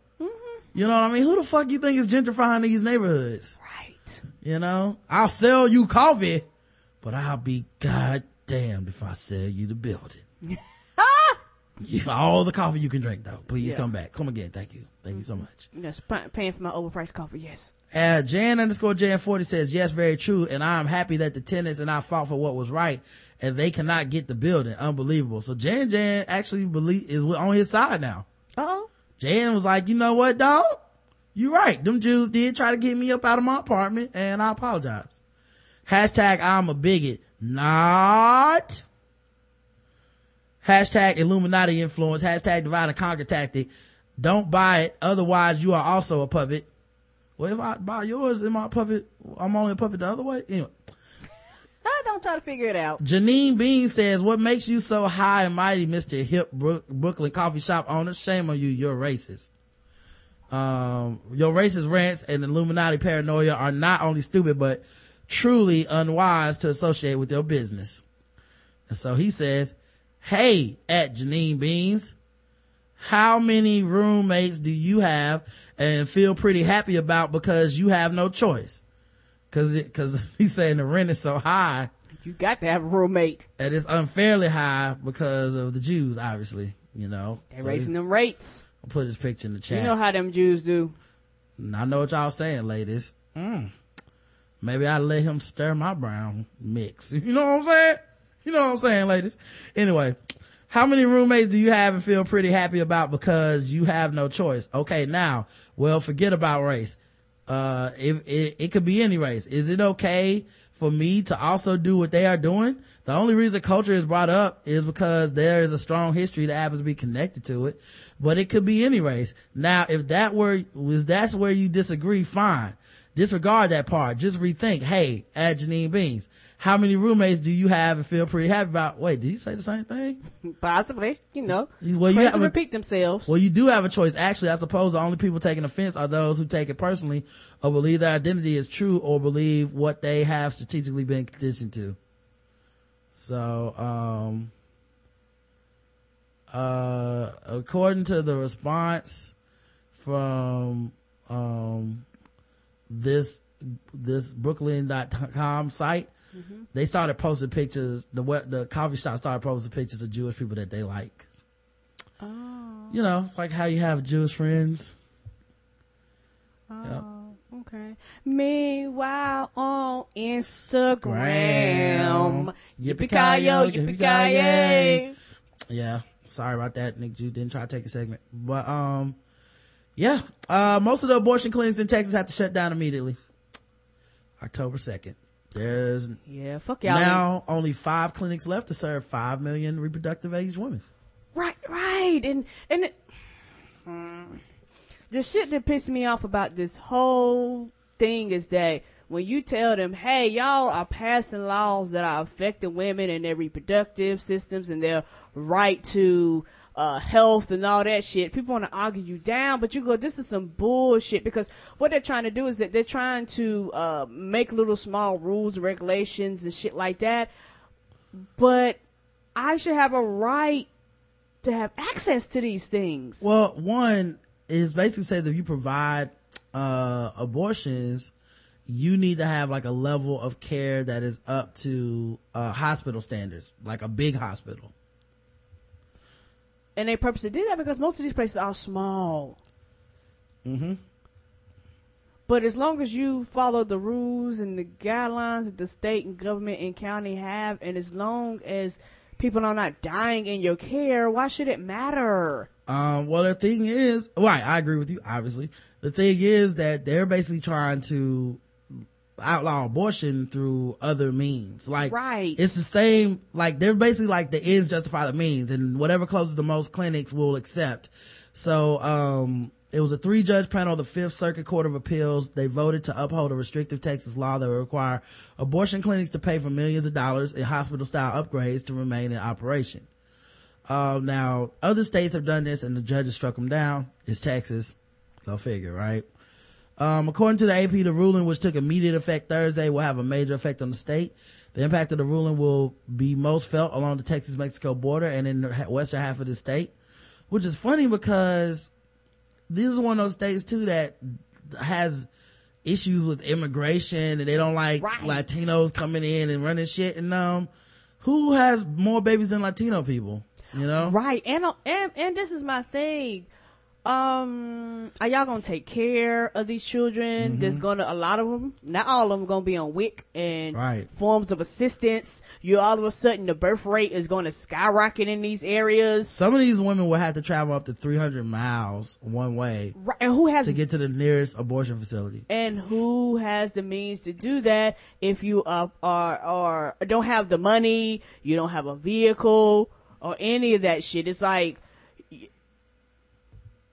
it, to me, it's kind of productive to ban this shit and then be like, you know what? Fuck you and all these kids that we basically are making you have because we make it so inconvenient for you to get the shit. No, we're not taking care of it. No, we're not paying for assistance. No, we're not giving you Medicaid, Medicare. No, we're not giving you, uh, federal assistance for any goddamn thing. You're just gonna have these children no matter what. Fuck you. Mm-hmm. Because people end up paying for it. They end up paying for it either way. Oh, the Secret Service accidentally let a dude named who looked like Representative Donald Payne Jr. backstage when President Obama was at an award ceremony in September. Hmm. Yep. Forgot about that one. Sorry about that. Didn't mean to interrupt your thought. Oh no, no, no, no. Secret problem. Service fucking up again. Just forgot to throw that one in the first thing. I just saw that. But uh yeah, man, um they trying to close them down. Um Right. and basically the lower judge lower court judge had ruled that hey, this is more focused on stopping abortions and Right. that's not what it's really about. Then the the the three judge panel said, nah, nah, it's not. And I wonder what can they do beyond this point? Can they push it to another level? I mean, like, Supreme Court? I don't know. right. I mean, cause it, it, it almost has to go there. You gotta be like, hey, they can't be passing laws just to fucking shut shit down because they're against abortions. But when you think about the real effects of what they're doing though, in real life, you shut them down essentially because let's say you're, it takes six months to go to the Supreme Court and get a ruling, but you had to stop operating under that time. Those people have moved on. They found other jobs. They, you know, you've essentially crippled a lot of people, uh, a lot of, uh, you know, a lot of the pe- people that work there. Right. It, it, and it just, to me, it doesn't make sense because you affect the women, which means you're to have all these children that people don't want. You fake jobs because you have all these clinics that are shutting down. So you got doctors, you have nurses, you have assistants, you have staff, you have all this, uh, stuff that functions around these places being open. Now you have people unemployed, leaving your state. It's like your goal of stopping abortion is bigger than the repercussions and the consequences that are connected to because you don't give a fuck because that's your only issue when the issue is bigger than that. All right, let's talk about some more news. Um, rapper Too Short has been cited at a Southern California airport a day after fleeing a security checkpoint when a screener found a loaded handgun in his carry-on luggage. Oh. Short dog, bitch. Too short. Man. Really, my nigga? How, how, what had happened? Uh, everybody knows Too Short. Uh, he's the pivot ass rapper. I don't know if you, he made the ghetto. He was on Bia Bia. Yo, check this out. Supreme big nigga, big cat, rockin' with Lil Jon, East Side Boyz, China White, Short Dog. Hey, tell them niggas what's up. If you scared, get the fuck out the club. Beat up, Like a, like a, beat up, why you fucking like a, like a, beat up, One of them fight songs. like a, like a, beat up, why you fighting like a, like a,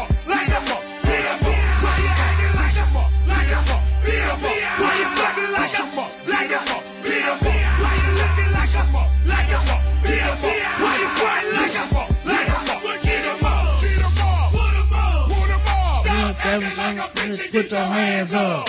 Get him up. beat 'em up. Stop acting like a bitch and put your hands up. God damn it. God damn it, motherfucker. Where you from? Where you from? Where you from? God damn it, motherfucker. Where you from?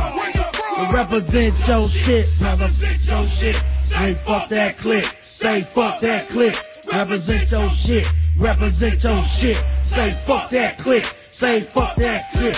You scared? You scared? Stop acting like a bitch. You scared? You scared? You scared? Stop acting like a bitch. You scared? So yeah, too short on here somewhere. I forgot where. Yeah, that's one of them club fight songs. Yeah, Yeah. that that put like this. I don't know if we played this the first time, but you hear this. This is a PSA. Get your ass, pack your shit. It's time for you and your girl to go. Mm-hmm. Cause the a brawl about to break out. And too short, about fifty years old. This nigga been around a long ass time. How old is he? Uh, I now I gotta go look it up. You could have googled this. Um, I'm sorry.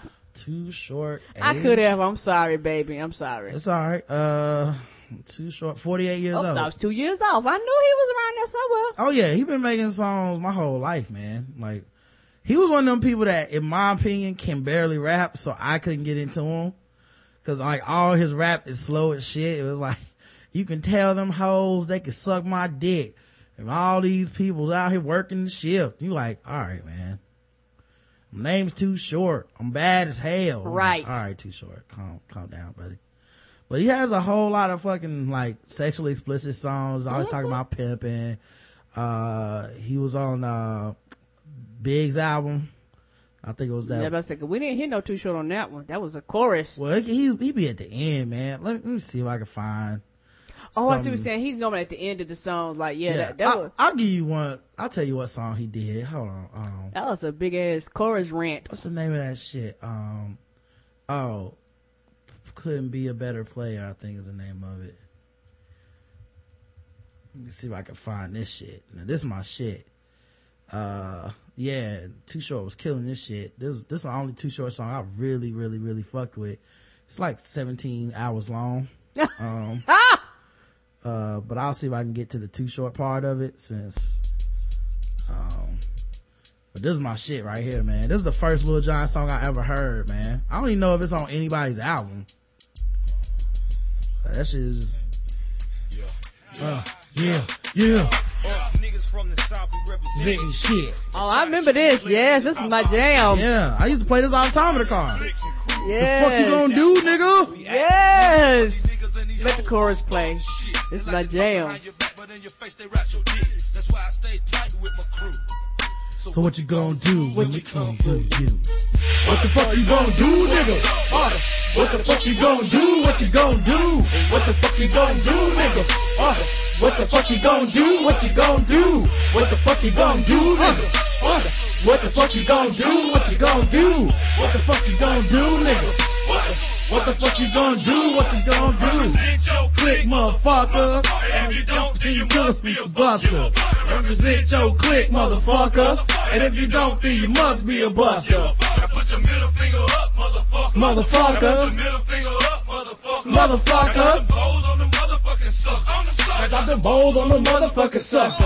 Get crunk, motherfucker, get crunk. Get crunk, motherfucker, get crunk. Get crunk, motherfucker, get crunk.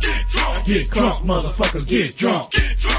Tell them hoes to drop their clothes and cut some of them motherfucking V-lows. Tell them hoes to drop their clothes and cut some of them motherfucking V-lows. What the fuck you gonna do, nigga? Uh, now, it take about five minutes to get two short parts, so let me just fast forward. Oh yeah, 'cause th- yeah, that's the bulk of the song right He used to there. have a video for this too. He, he started with something like, I don't give a fuck about you. Yeah, that's like Fuck about your phone book and all your pictures. Chilling at the club with all, All your bitches. Lying on your dick, save the drama. Got my eye on your bitch And your baby mama. Cause you're snoozing. You know the rules, pimp. Your bitch is choosing. You about to lose them. Yelling. Get your ass in the car, bitch. But I'm much too fast for this hard dick. Show dog, keep your broad, it just can't be. Your bitch suck me and fuck me, then she Thank me. I know the whole story. You ain't serving it right. right. I'll probably stop by and put some work Working tonight. Couldn't Be a better player than me. Even if you fuck Every day of the week. I know you think you got it like That repeat. I be fucking hoes Every day of the week. I know you couldn't Be a better player than me. Even if you rode in luxury. I know you spoke code Oh, that my top notch freak. You never could be a better player Player than me. Bitch. What the fuck you gonna do, nigga? So that's too short for those who are not initiated. Uh, that is short dog. that's my jam right there. Mm-hmm. And, uh, like he raps like that in everything he's ever done. You know, um, and I think niggas like him cause he's just simple. You, you can save all the songs with him. Like, Right. I- even when I've never heard a too short song before, I feel like I can finish every bar for him. Yes. Cause they're so slow and they aren't very imaginative. Was that, that was one of his more popular songs right there? Nah, he's done the ghetto. I think is one of his more popular songs, like in the ghetto, that shit. Um, but Too Short doesn't really have a lot of popular songs per se. Oh, okay. Cause you can't play what he does on mainstream radio. No, you can't. For the most part, cause Too Short is very explicit. He was on, um, I'll tell you where everybody knows him from recently. He was on, um, Money on the Floor with E-40. Okay. I don't fuck with E-40, but people might know him from that. He was on the West Coast version of Chris Brown's Loyal. These hoes ain't loyal. Anytime somebody want to talk about some hoes, you know, people. He the man to call. Yeah, he was on, um, Notorious B.I.G. on, um, Life After Death. He was on the song called, uh, I think it's called The World is Filled. The world is filled with pimps and hoes. well, I'm just talking about those I know. That shit. Yes. Everybody, everybody. Um, nah, he had a good verse on there. Let me see if I can find that shit. Yeah, here we go. Cause, uh, you can tell he wrote, he wrote, you can tell he wrote Puff Daddy. You can tell he wrote Puff Daddy's verse too. It's had all Okay. this pimping shit in it. Whatever, nigga. Anyway, I'm, I'm gonna go straight to his verse. Let me see if I can find his. Tell them will I fuck them, will I diss them? That's, That's what these hoes yelling. I'm gonna pimp our blood, not relation. Y'all still chase some, I replay some. Uh, Drunk on dawn. Silk and gators spitting work. oh, Missy. Oh, here we go. I of bitches in my lifetime. I've Been blessed with the gift, always say the right lines. Had a few prostitutes And if you knew the truth, they like pimps. You can't let them do it to you. She ain't no sucker. I know, that bitch, man. She wanna be a pretty woman. Loving a rich man. Now here you come. Drop top riding. You ain't no pimp, fake nigga. Stop lying. Pussy makes money. Stick to the business. Think about the real motherfuckers that lived it. Street life pimp shit. Make the hoes respect the game. You bought her diamonds and cars. Trick, that's a shame. What you want, but I still figure she left you cause you couldn't beat like them real niggas. She was a hustler by nature, and you was just faker than the average pimp. That's right. A badder pimp, too short. crazy ass man. I never would have bought that bitch all them cars and all that shit. You bought that hoe, man. After I heard about As you can tell, he, he's a very big believer in feminism and uh, equal rights. you did, nigga. You knew the hoe. Man, I'm 30 years old, nigga. And that bitch was home when I was in ninth grade. So shit, think about that. Make it hot. Where I'm from, right? Shit. You just the rest haven for hoes, man. You just the first nigga that came along when the bitch got out the pen. Bitch only fuck with you cause you had a good ass job, nigga. You nerd. So yeah, uh, this nigga got, um, this nigga was carrying a gun in the airport, Yeah. joining the illustrious rappers such as Petey Pablo Uh, yeah. in the dumbass crimes. Uh, Ah! Ain't Uh, Petey Pablo the, the turn your shirt? yeah. Shirt dude? Yeah. Yeah, tell your shirt off, throw it around your head like a helicopter. He's from, he's from our state. Let's never speak of it again. Um, My bad. But yeah, he, uh, he was cited for misdemeanor possession of a loaded handgun in a public space. He'll be in court November the 3rd. Uh, so yeah, there you go. There you go, guys. Too short. Can't stay out of trouble. Apparently not. Fake ass. Fake ass busters. You loved the hoe and you loved her. I just love that West Coast accent, man. Me too. That shit's so good, man. Oh, I wish I had like a person that talked like that that came on the show. Uh, I'm about to say, we probably could get, some, get one with that nah, it's got to now somebody will just be faking it for the whole show. No, no, no, no, no, no. I'm talking about somebody authentic. Yeah. Uh, Ben Affleck got into it with Bill Maher, um, over Bill Maher's, uh, commentary about Muslims. Again, you know, he's, does not like the Muslims.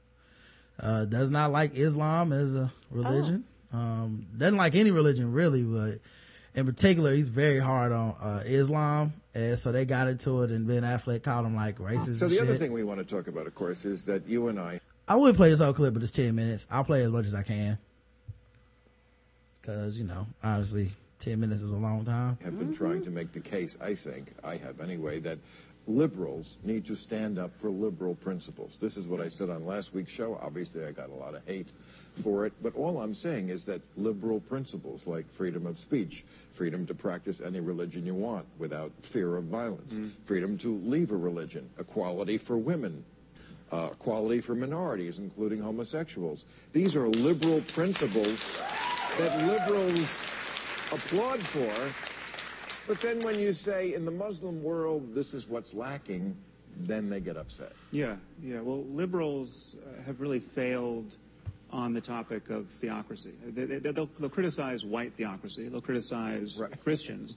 They'll still get agitated over the abortion clinic bombing that happened in 1984. But when when you want to talk about the treatment of women and homosexuals and free thinkers and, and public intellectuals in the Muslim world, I would argue that li- liberals have failed us. And uh, the crucial point of confusion, uh, yeah, thank you. Thank God you're here. Yeah. Well, I mean, the, the, the crucial point of confusion is that, that we have been sold this meme of Islamophobia where every criticism of the doctrine of Islam gets conflated with bigotry toward Muslims as people. Right. And that is, uh, it's, it's intellectually ridiculous. Even it gets So hold on, are with you the person who understands the officially codified doctrine of Islam? You're the Uh, interpreter well, of that, so you well, can say, well, I- this I'm- is. I'm I think actually- any. I'm actually well educated on this topic. I'm, I'm asking you. So I mean, you're you- saying if I criticize the, you're saying that Islamophobia is not a real thing. That if you're critical of something, Well, it's not a real thing when we do it. Right. Well, well, no, It no, really no, isn't. I, am not denying that, that certain people are bigoted against Muslims as people, that's, Right. and that's a That's problem. big of you. But the But why ha- are you we so have to- hostile about this it's, it's gross. It's racist. It's not. It's but it's so not. Ben Affleck is uh, annoyed as shit. Yeah, his tone. it's like he was waiting on this segment to be like, nah, dog. Come on.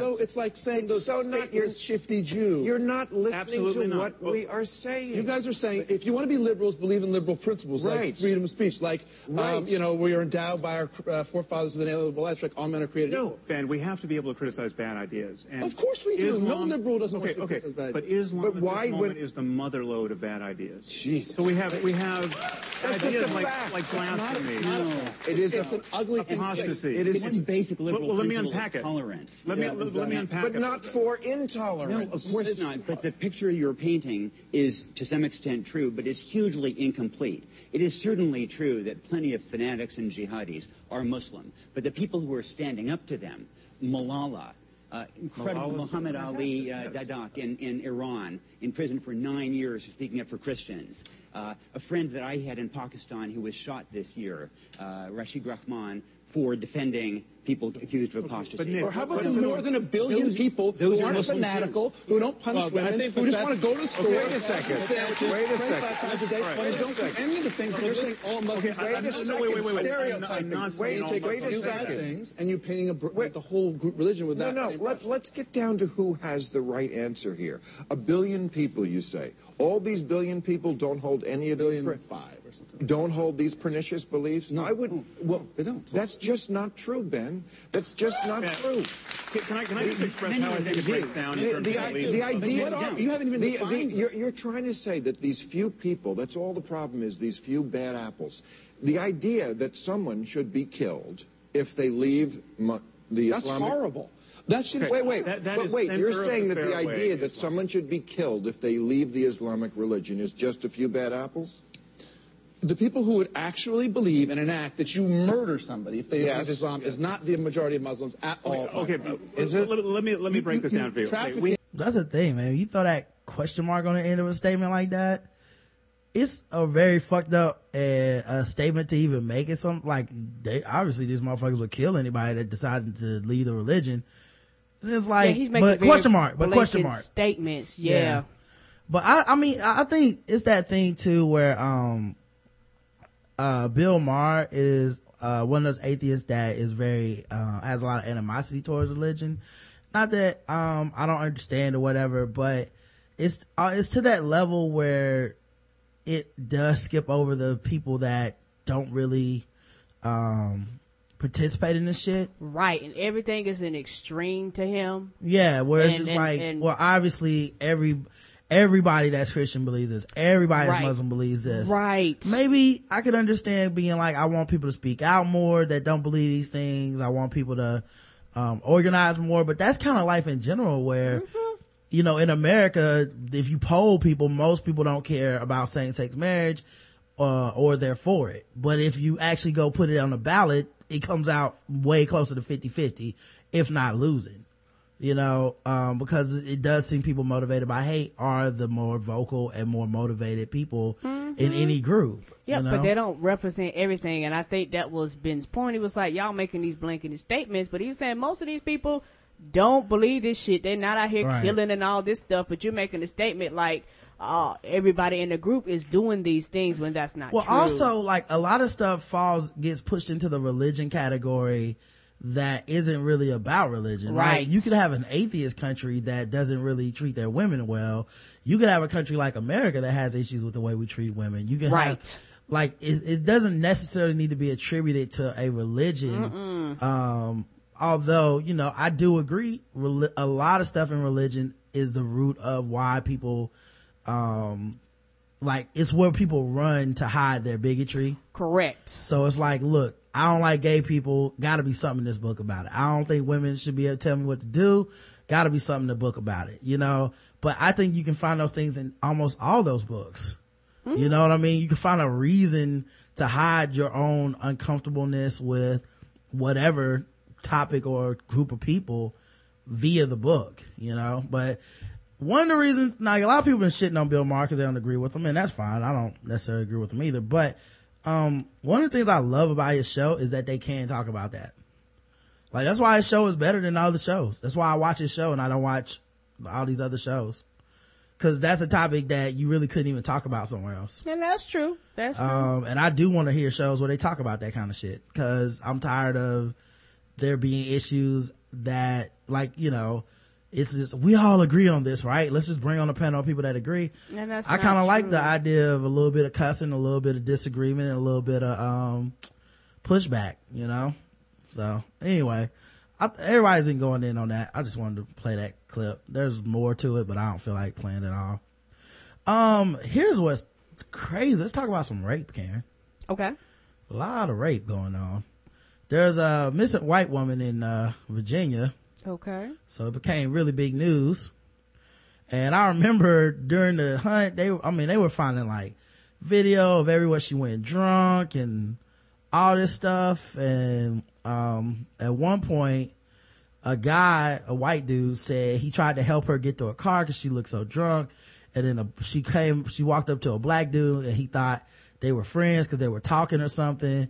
Uh, and then, um, the he left because he's like okay she must be with a friend or Okay, something safe or hands, yeah. maybe he was intimidated whatever it was he left.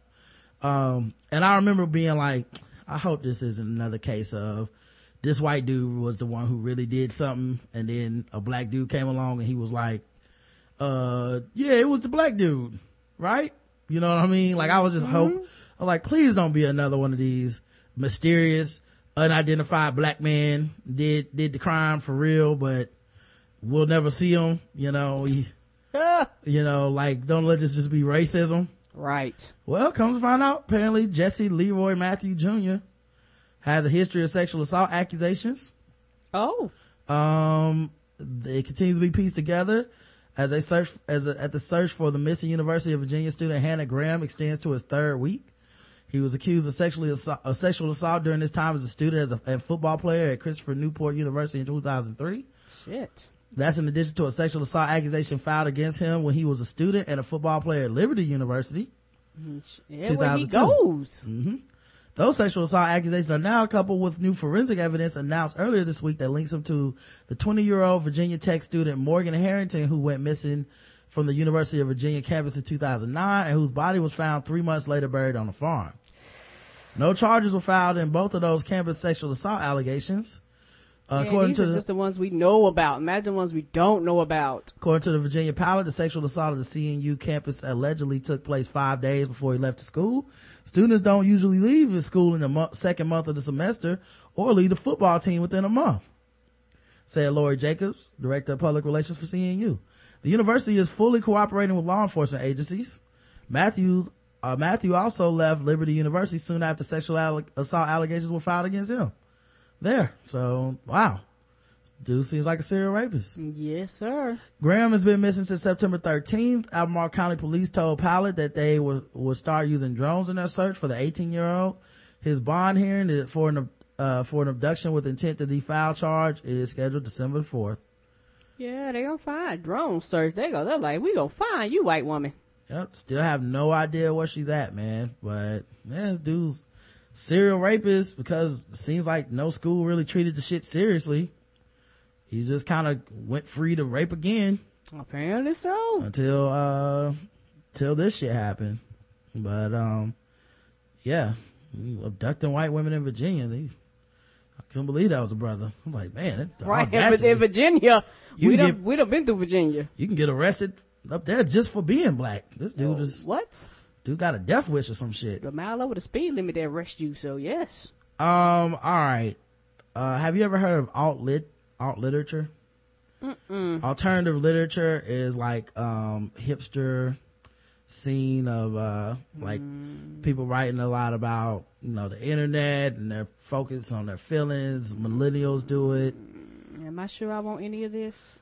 Uh probably not but we're gonna do it anyway Okay. because this shit this story has been growing for a week and it's insane to me Okay. um f- apparently Brooklyn's hip young alt-lit scene, um, Brooklyn, must be infiltrated by those filthy Jews, Karen. Apparently so. Drinking all the coffee and the Illuminati hashtag. Yes.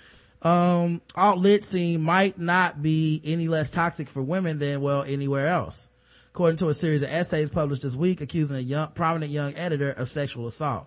What's crazy is, um, you know, this kind of reminds me of that thing about Mactivism. Have you ever heard of Mactivism? Mm-mm. It's like men who become quote unquote activists, but they're really just using it as a way to sleep with women.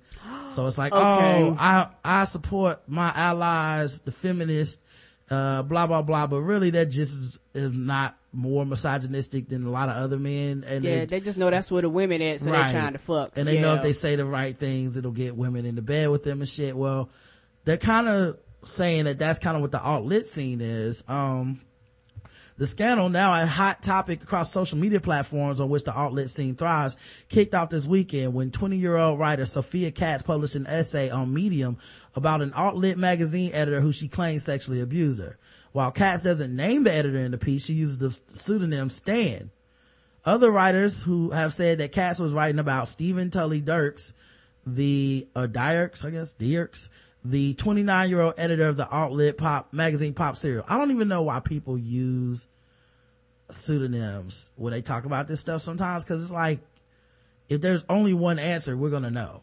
And the internet's too big now to, right to not know. they're gonna know, oh, you worked here at this place and this is the guy that did it. And because people want justice or people are just nosy, they're gonna find out. Mm-hmm. Um, so yeah, Pop Serial is influential in the close-knit alt-lit scene. Uh, Tao Lin designed its latest co- issue cover. Okay, I don't know why that matters. Uh, and Dukes is one of its boy kings. In fact, which Katz writes in her essay makes it easy for him to prey upon young girls. Katz, who's based in Toronto, said, that's the lady, says that when she visited New York last May to make career connections, he gave her a place to stay and then coerced her repeatedly into having sex with her, eh, eh, sex with him. After she published her story and other women came forward to corroborate and add to her allegations, uh, the guy, Dierks, deleted his Twitter account and announced on Facebook he was leaving public life. Well, that doesn't make you look guilty. Right. Alt Lit, which is short for alternative lit- literature, is the name given to a community of writers, most physically based in Brooklyn but spiritually located online, who take as their inspiration the subject matter, uh, the internet and internet culture. Um, hip, youthful, awkward, and co- uncomfortably self-aware as participants, Dierks alt literature gossip uh, editor Frank Hinton, another Noah Cicero, and poet Pete Regenbuck, Roggenbuck, to name a few, are all 20 something fluent in Tumblr, Twitter, Facebook, and other social platforms, which they use to self-publish and self-promote. Its members, the poet Kenneth Goldsmith wrote of the New Yorker's on the New Yorker's website last year, have produced a body of distinctive literature marked by direct speech, expression of aching desire, and wide-eyed sincerity. Um, I'll put the guy's picture in the um, chat, but he, he has that hipster. He looks like a character that um, Joaquin no uh Joaquin, Joaquin Phoenix would play in a movie for for people out there. Um, so yes, she writes in her essay that he's creepy, self-deprecating, but self-obsessed Brooklyn dude who constantly proclaims how much he loves women, but then he treats them like objects. Here she describes how he invited her to stay with him in May. He invited, Stan invited me to stay at his place after we had exchanged emails for about one week. He explained that there would be three other people staying in his apartment at the same time I would be there and that I was welcome to sleep in his bed if I would, if I would be comfortable with that. Ha ha. I'm down, he continued, but if I wasn't, I might want to find a different place.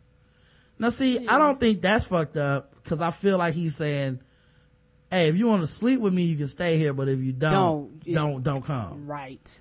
right? Now I think that's the polite way of saying that, you know, Right. Instead without of being like Like, cold blooded. look, if you ain't get up no pussy, you need to go somewhere else. Right. That's basically what he's saying there. Um, but she said, I'll bring a sleeping bag and I don't mind sleeping on the floor.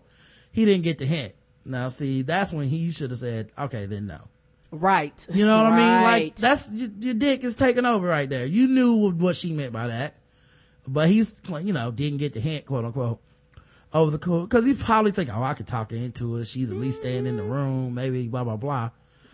Uh, but yeah, he would take her to readings and assure her that we don't have to do anything and then voicelessly grope her when the night lights went out where she describes their first sexual encounter. She says that evening we were in his room sitting on his bed. He began kissing me. I had no interest in making out with him or having sex with him, but had a feeling that if I, that it would turn into an ordeal if I rejected him. I knew I had nowhere else to stay and if I upset him, I might be forced to leave. Suddenly I heard the lock on the apartment door click and all four of his roommates entered. Wait, Stan, we can't. Everyone just got home. They were definitely here, I said, hoping this was a way out. No, they won't. It's fine. Let's keep going. No, I think they will. I really don't want to. If your roommates are home, we really shouldn't. No, it's fine. We should. We should. Let's keep going. Stan, please, can we just do this later? Your walls are really thin. I felt tears welling up in my eyes. I tried to dissolve them. I didn't want to do it later. I didn't want to do it ever. I didn't know what I wanted to do. I wanted to leave, but I was trapped with him in his tiny, dimly lit room. No, we should keep going. Let's keep going. He got on top of me. I began to relinquish control. Wait, aren't you going to use a condom? I asked. Oh, come on. Please don't make me do that. Stan, I really, really think you should use a condom. Please use a condom. I'm clean. Are you? He asked, he questioned. Yes, but it doesn't matter. Please come on. It's fine, Sophie. Come on. We don't need one. I hate condoms. And she said, I realized there was no way for me to win. So like, and you already know, like she's gotta be blaming herself partially or feeling like now I have less of a case because I, I did ask him to put a condom on. So now people looking at this gonna be like, well, it wasn't rape, rape. You didn't get punched in the face. You didn't jump out of a bush. You didn't, you know, uh, try to kill you. So therefore, you know, it's, it's on you. You were staying there. You knew that blah, blah, blah. Like you can already feel the, feel it building up. Like somehow it's on her. You know what I mean? Like, there's no way you could be like, yeah, well, when she said no, That should have that been should be the end of this whole discussion. Right. Everybody act like it has to be this altercation. I gotta punch him. He got to punch me. You know, everybody act like every rape is a cat fight, but that's not always every rape. Yeah, after Katz published a story, Duke's former friend, roommate, and fellow writer Sarah Jean Alexander came forward on Tumblr to corroborate Katz and identify Stan. She called what happened to Katz rape and wrote, we shouldn't be afraid to discuss this publicly when Sophia has been brave enough to call out her abuser in the community where he has immense support and friendship. Stephen Tully Dierks should not be shielded because he is or was our friend. We should hold our friends as accountable as we hold everyone else. Alexander's post was shared by Alt Lit Gossip on Tumblr soon after an anonymous 18 year old woman came forward with a similar story to Katz, in which Dierks allegedly invited her to stay, went to, uh, invited her to a reading, got her drunk, took her back to his apartment after she asked to be dropped off at hers. When she tried to go to sleep, she says he didn't let her. I left my jacket on in hopes that he, it would send a clear message that I wasn't comfortable removing any clothing in his presence at all. But he asked me over and over if he could take it and hang it up for me. Eventually I agreed just so he stopped talking.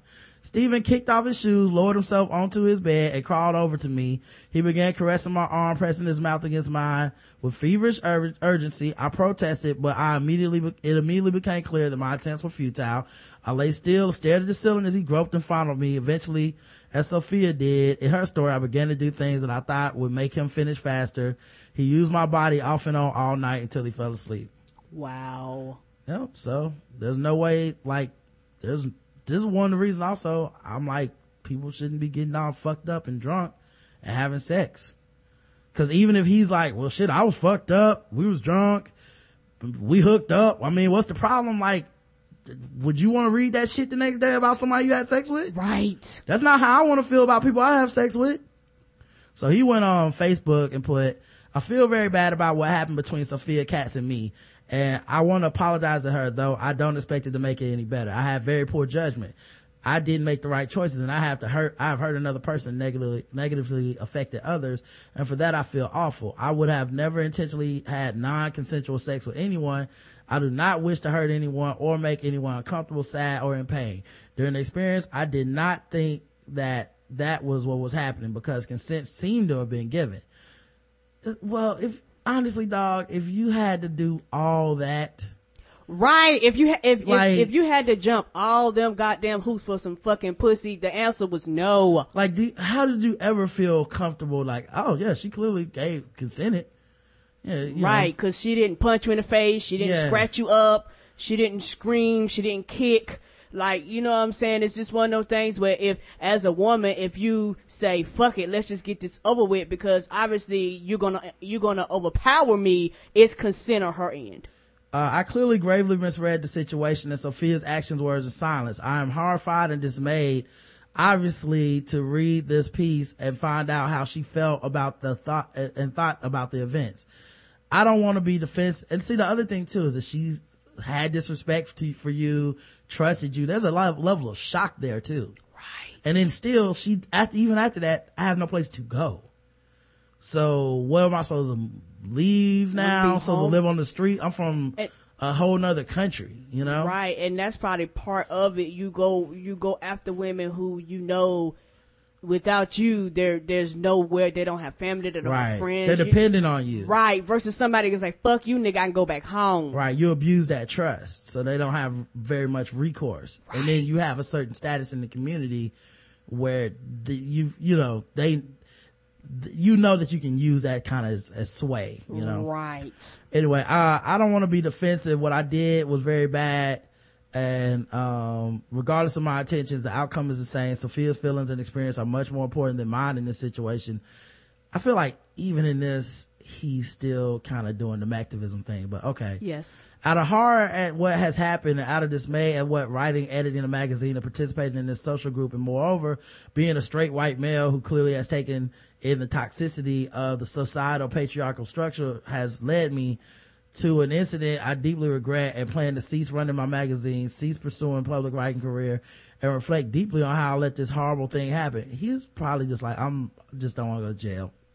Come on now. At this point, you know what I mean? This is I, how can I just say what I have to for people to not try to pursue a legal case against me? And they should because not only her, you have someone else. And what about the women who went back home to their own countries who, you know, just never want to come out because of the shame and feeling like it's their fault and, you know, just how culture, uh, society views, uh, sex on women, period, but especially rape, everything is automatically the victim's fault, regardless if it's male or female.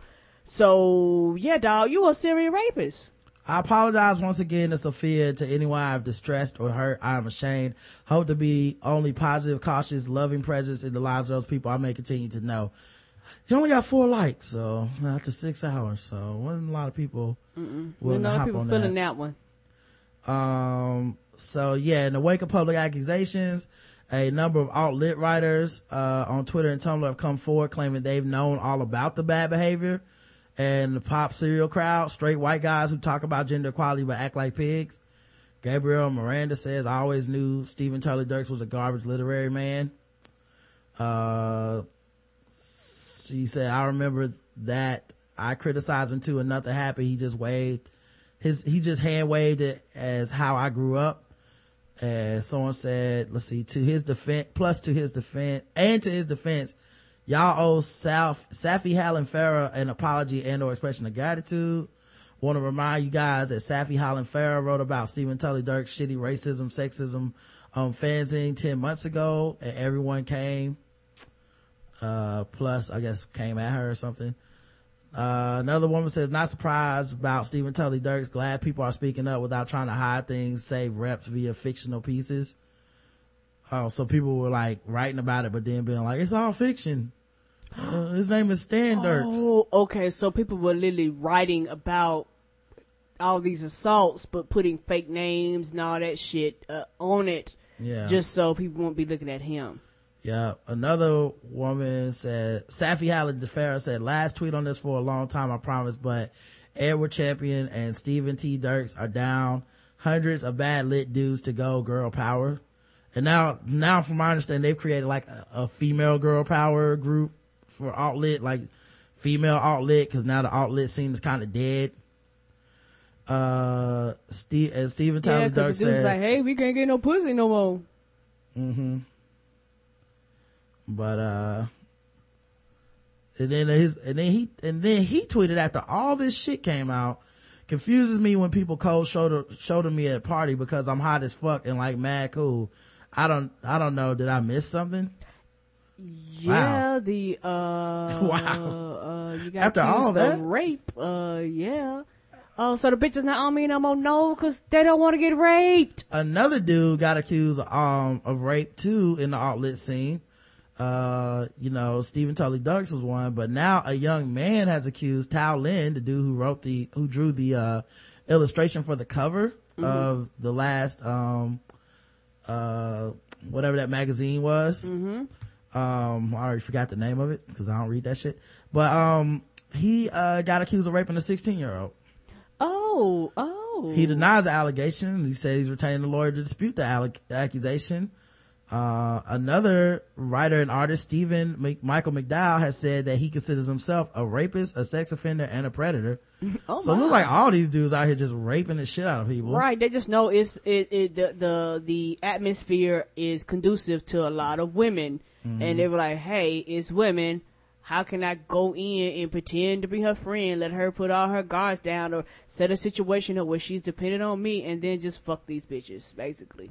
hmm So, uh, perhaps to increase attention on the rape in the community, alt-lit writer Sarah Woods found and promoted tweets from E.R. Kennedy on Tumblr accusing Lin of rape.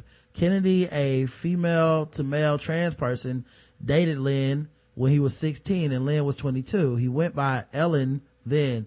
Kennedy says Lin raped him, was abusive and stole his emails and work to write his 2010 novel, Richard Yates. Tao, Tao is a rapist was a hashtag. When I'm six, when I was 16, Lin made me feel worthless and suicidal. When I was 16, Tao Lin drove me in my mother's car to different stores to shoplift things to sell on eBay so he could pay his rent and bills. When I was mm. 16, Tao Lin told me if I didn't like, if I didn't wear a dress every day, it meant I didn't like him as much. When I was 16, Tao demanded I write a certain amount of writing emails and take a certain amount of pictures to him daily. Uh, when I was 16, Tao Lin made me write out how I felt as a lover every day through cognitive behavioral therapy. When I was 16, Tao Lin fucked me in my parents' house in my parents' bed. When I was 16, he accused me of binge eating and I, after I ate 300 calories of plain soybean pasta in one sitting. When I was 16, he threatened to break up with me if I weighed over 125 pounds. Now, seven years later, I'm still struggling to find a voice, still struggling to see any point in returning. What used to be my greatest escape, writing, instantly became my worst nightmare once Tao Lin broke up with me. Every day I see you fucking monkeys support Tao Lin, support the man who raped me and stole from me and feel alienated and excluded. Tao Lin literally copied and pasted my emails into his novel. He took credit for my words, for my painful memories, for my story. Damn. Damn. And that Twitter is at along with the TV. Um, Kennedy has since deleted the tweets and tweeted, do not blog about my tweets. This is my problem. Well, that's certainly not the way to handle it. That's not how people doing it. Right. Lin patently denies these allegations in an email to Gawker. He wrote the allegations, which should be stated as statutory rape allegations, not rape allegations, are false. Uh, I like how he's like, I would like to clarify it was statutory. Okay. Not rape, rape. Not rape, rape. I didn't just jump out the bushes on him. I just coerced a 16 year old into fucking me. Anyway. So I'm taking this seriously. I've been advised to get a lawyer, which I've been doing today, and you'll probably hear, you'll probably hear from them. When I asked if he asked Kennedy to delete his tweets, he responded, she asked me which ones I thought were inaccurate, and I told her. Kennedy also tweeted this. Ty was threatening to sue me for character defamation. Again, Ty wants me to make it clear that he is a statutory rapist, not a real rapist, question mark. Lin also sent something he posted on Facebook, which further explains the side of the story. Yes, I had consensual sex with Ellen in her parents' house in Pennsylvania in her parents' bedroom as she tweeted when I was six, 22 and she was 16. No, that is not statutory rape, let alone rape. So no, I did not rape and steal from her. Wait, is it legal? You you admitted to having sex six- with a sixteen year old. 16 might be legal in that state. Remember, there's a lot of states where this shit is like that. Okay. We were in a relationship that had problems about using her emails for my book.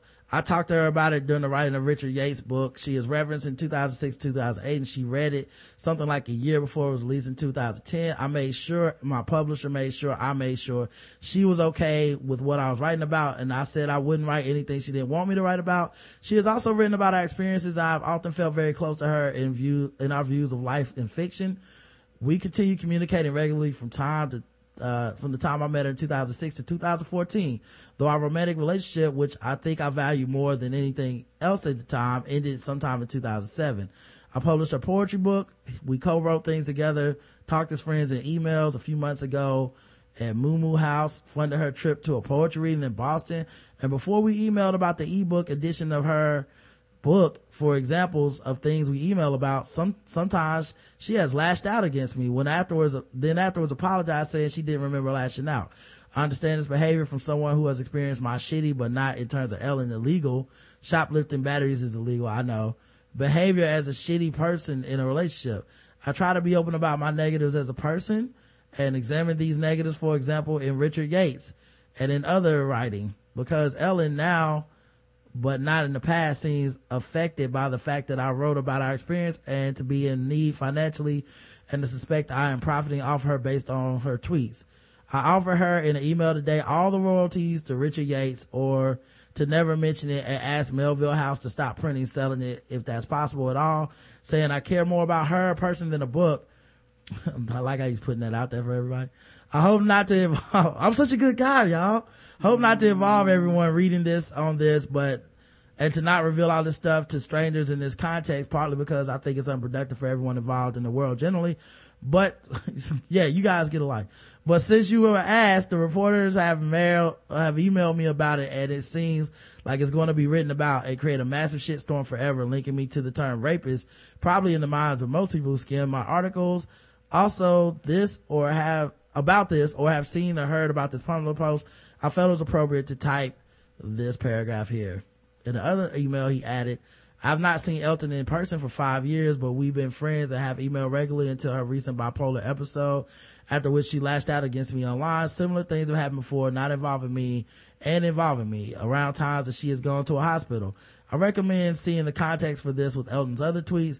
Friends have told me how serious false rape allegations are and how it can affect everyone involved direly for the rest of our lives. I'm guessing my lawyer will have more to say than I should, and I should leave it here for this email. He's the scene's most famous writer, and the accusations against him have gotten the most press, but he's just one member of the divided, angry community. So, man, that's crazy. Like all these people. Um, so who knows? And then the thing is, like, in the writing world, there's so few females, period, that even get a Mhm. chance. Right. That there's gonna, you know, the the odds of it being a boys club pretty high. I guarantee you. You know, um, but yeah, the word on the street is now these ladies are forming their own like groups. Um, so let's, I just thought that was crazy because I was following that story slightly and then like every day just more crazy shit was happening out there, you know, and if you're a man's rights advocate, um, don't, don't write the show about this. I actually gave money to the Boy Scouts this morning. So I feel like We sure did. yeah, I feel like we should be absolved from anything you want to write right now. Just stop typing the email, okay, about how it's all a conspiracy and it wasn't rape rape, okay? Let's talk about our games, Karen. It's time to get back to fun stuff. Fucking with black people. Oh wait, this isn't fun. Uh, anyway.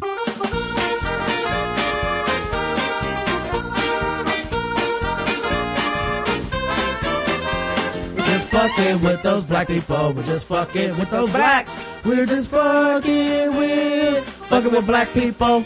That's right, guys. Time to play the game that we all hate, but we love it too. It's fucking with black people. We read articles from around the globe and give them zero to hundred. And fucking with black people. Today's contestants, still a lot of people. A lot of people. Um, Thug Kitchen. Have you heard of this, Karen? Oh, do I even want to know? TheRoot.com wrote an article about Thug Kitchen, which some people agree with, some people don't. Is the food thugging? Um, what do you mean? Thugging, Thug Kitchen is the food thugging, like the like the kitchen. I don't know if the food is thugging. Um, I think it's like basically people that write about, um, um, they write about food recipes, healthy recipes and stuff. okay, so I don't go eat my food and they be like, "Hey, Buster." It has cussing in it. Oh, cussing in the word. So what? What? Yes. what uh, fuck you, meatloaf. What's that? sign the fuck up on thugkitchen.com. Get an account. Save your favorite Smack recipes. Smack a bitch fried chicken. Save your fa- favorite recipes about the latest shit. Um, you know, uh, they have a cookbook coming out. Uh, it has a trailer for the cookbook. Okay. Can you, Um, I'm gonna say, can you play it? yeah, I can play it for you. Um, it's all white people in the trailer, in case you're wondering. People that might have an issue with that. At my age, I should know better. I try and do the best I can to manage things like my high cholesterol, but nothing ever seemed to work. So I went to see my doctor, and he told me I might be suffering from a condition that affects lots of people today. Not giving a fuck about what I eat. That's when I found ah! out about the Thug Kitchen Cookbook. It's full of delicious plant-based recipes that really inspired me to get my shit together. Start eating some real fucking food. And now I'm feeling better than ever. Who are you? I remember a time when I thought my ah! kids got enough nutrition from that prepackaged bullshit I'd buy at the store. I was such a lazy fucking asshole. Now that I've got the Thug Kitchen cookbook, I don't play that shit anymore. I love to cook good food, but who has the fucking time to hunt down a dozen exotic ingredients just to eat better? Not at my age. Thug Kitchen helps me cut through the bullshit with language that I can understand. If you or someone you love suffers from chronic drive-through dinners, meat sweats, gut rot, sugar shakes, or just want to get your shit together, see if the Thug Kitchen cookbook is right for you. Thug Kitchen is not for everyone, including people who might be offended by words like ass, shit, fuck, or motherfucker. Some side effects may include feeling better, looking fly as fuck, saving some goddamn money, and in some cases, increased culinary competence that could lead to becoming a skilled son of a bitch in the kitchen. So find out today if the Thug Kitchen Cookbook is right for you. You'll be fucking glad you did. Doing here? I said get out. Shut up. on. Don't get Oh, I'm still here. Shit, call your mother. God, fucking kids. All you people fucking suck.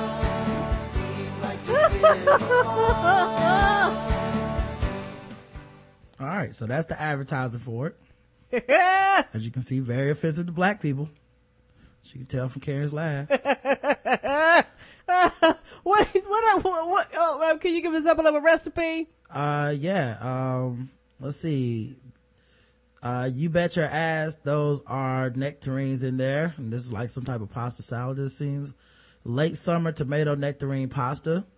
Summer is winding down, but there's still some sweet produce left out there. Go grab some goddamn nectarines and make this pasta while you still can before all pumpkin everything season starts.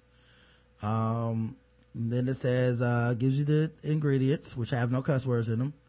Then it says, cook the pasta according to package direction or your instincts, whatever the fuck you normally do. Measure out your pasta water like we tell you below and set that shit aside. While your pasta is cooking, grab a large skillet or wok and warm it up over medium heat. Add the oil. Throw in there cherry tomatoes and cook those little fuckers until they start to shrivel up a bit, about four to five minutes. Add the nectarines, garlic, and salt and cook for another minute more just to warm up the nectarines. Yeah, garlic and nectarines. Calm the fuck down and just trust the method. Now turn off the heat. Add the lemon juice and balsamic vinegar. Then toss in the pasta. Start mixing that shit up as you add in the pasta water. Fold in the basil and taste. Add more lemon juice, vinegar, basil, and salt. Uh, you know what you want. Get the flavors right by you. Serve right away with some extra, extra basil on the top so it looks legit as fuck. If you end up with leftovers, you can also enjoy this motherfucker cold. It's damn delicious and involves no effort.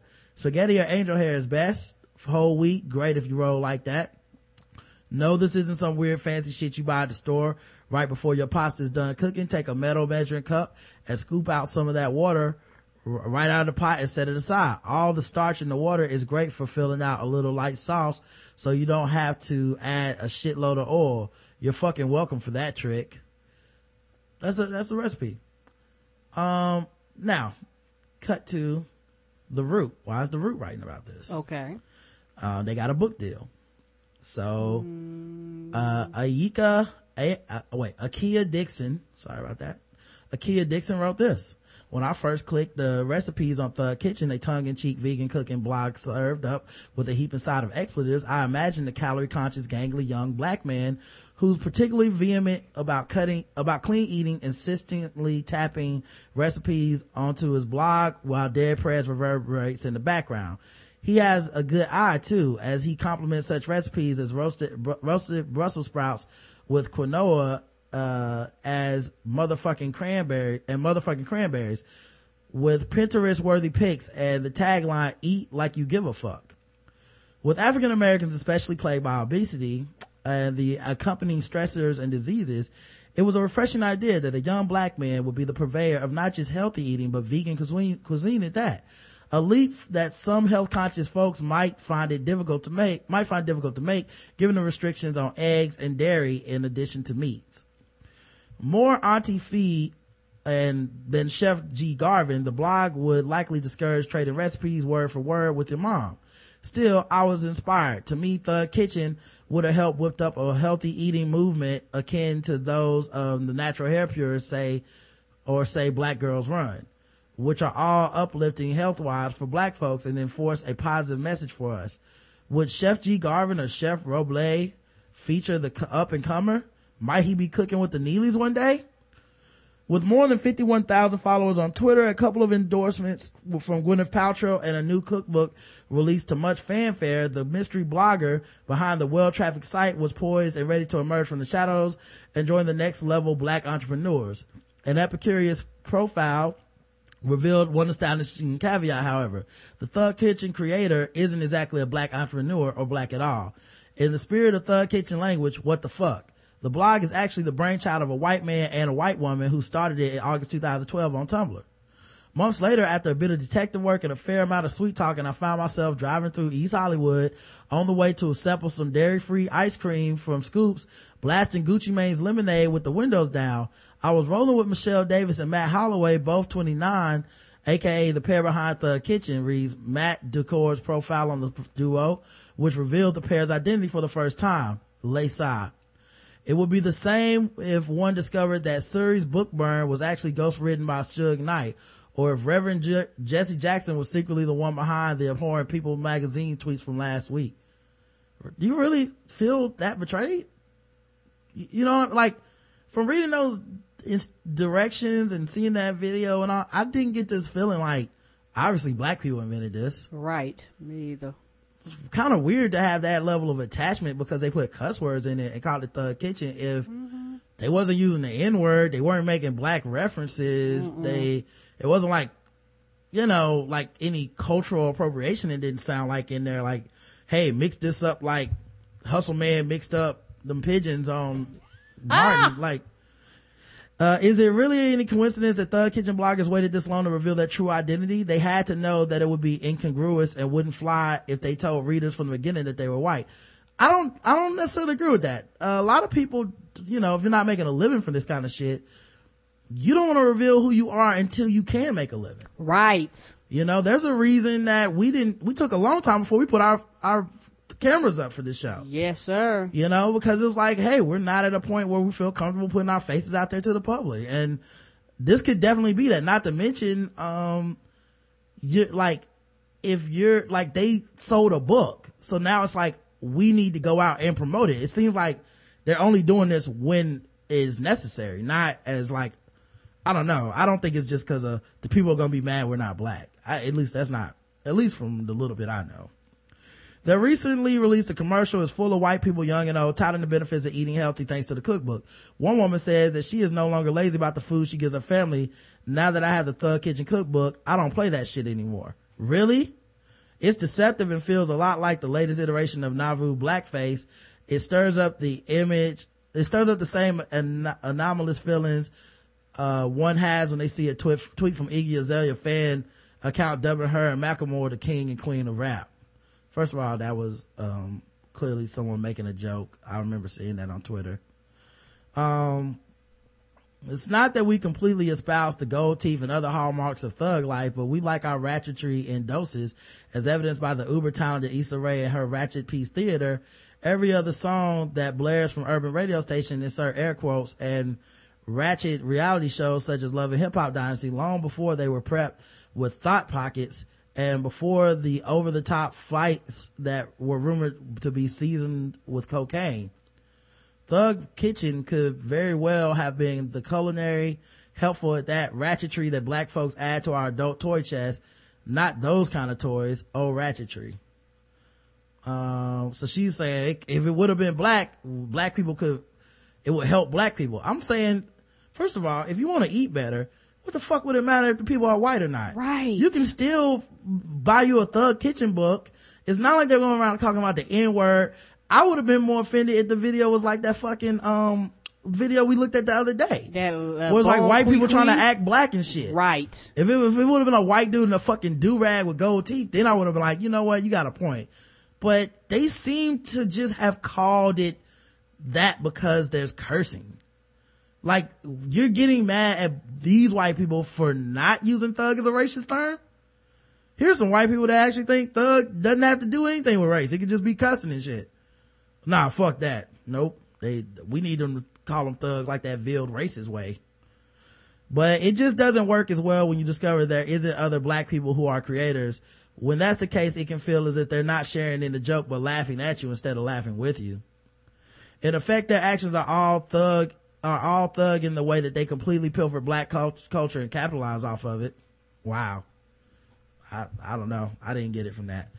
Uh, and listen, it's not as black people are entertained only by other black people. Sure, if you have something to offer that's entertaining and catchy, no matter your hue, we'll entertain and support it. But that, but what has remained historically curious is why is there often such an almost irresistible propensity for non-black people not only to dabble in and slowly integrate bits of black culture into their repertoire, but then to also try to slowly booty bump us into the shadows with appropriated and purchased bums at that. Uh, it sounds like she just got a problem with white people. Cause this is not that, in my opinion. Stop trying to re, like to me, what Iggy Azalea does, it does seem like appropriating black people. Cause she doesn't even act like that unless she's rapping. She doesn't talk like that. She, you know what I mean? Like I get why people go, yeah, this, clearly she's fucking capitalizing off of imitating black people. Miley Cyrus and the fake butt. I kind of get that. But to be like Thug Kitchen is doing it, why? Cause they use the word thug? Black people don't have exclusivity on the word thug. And if they're mm-hmm. using it in a non-racist way, good for them. Thank God.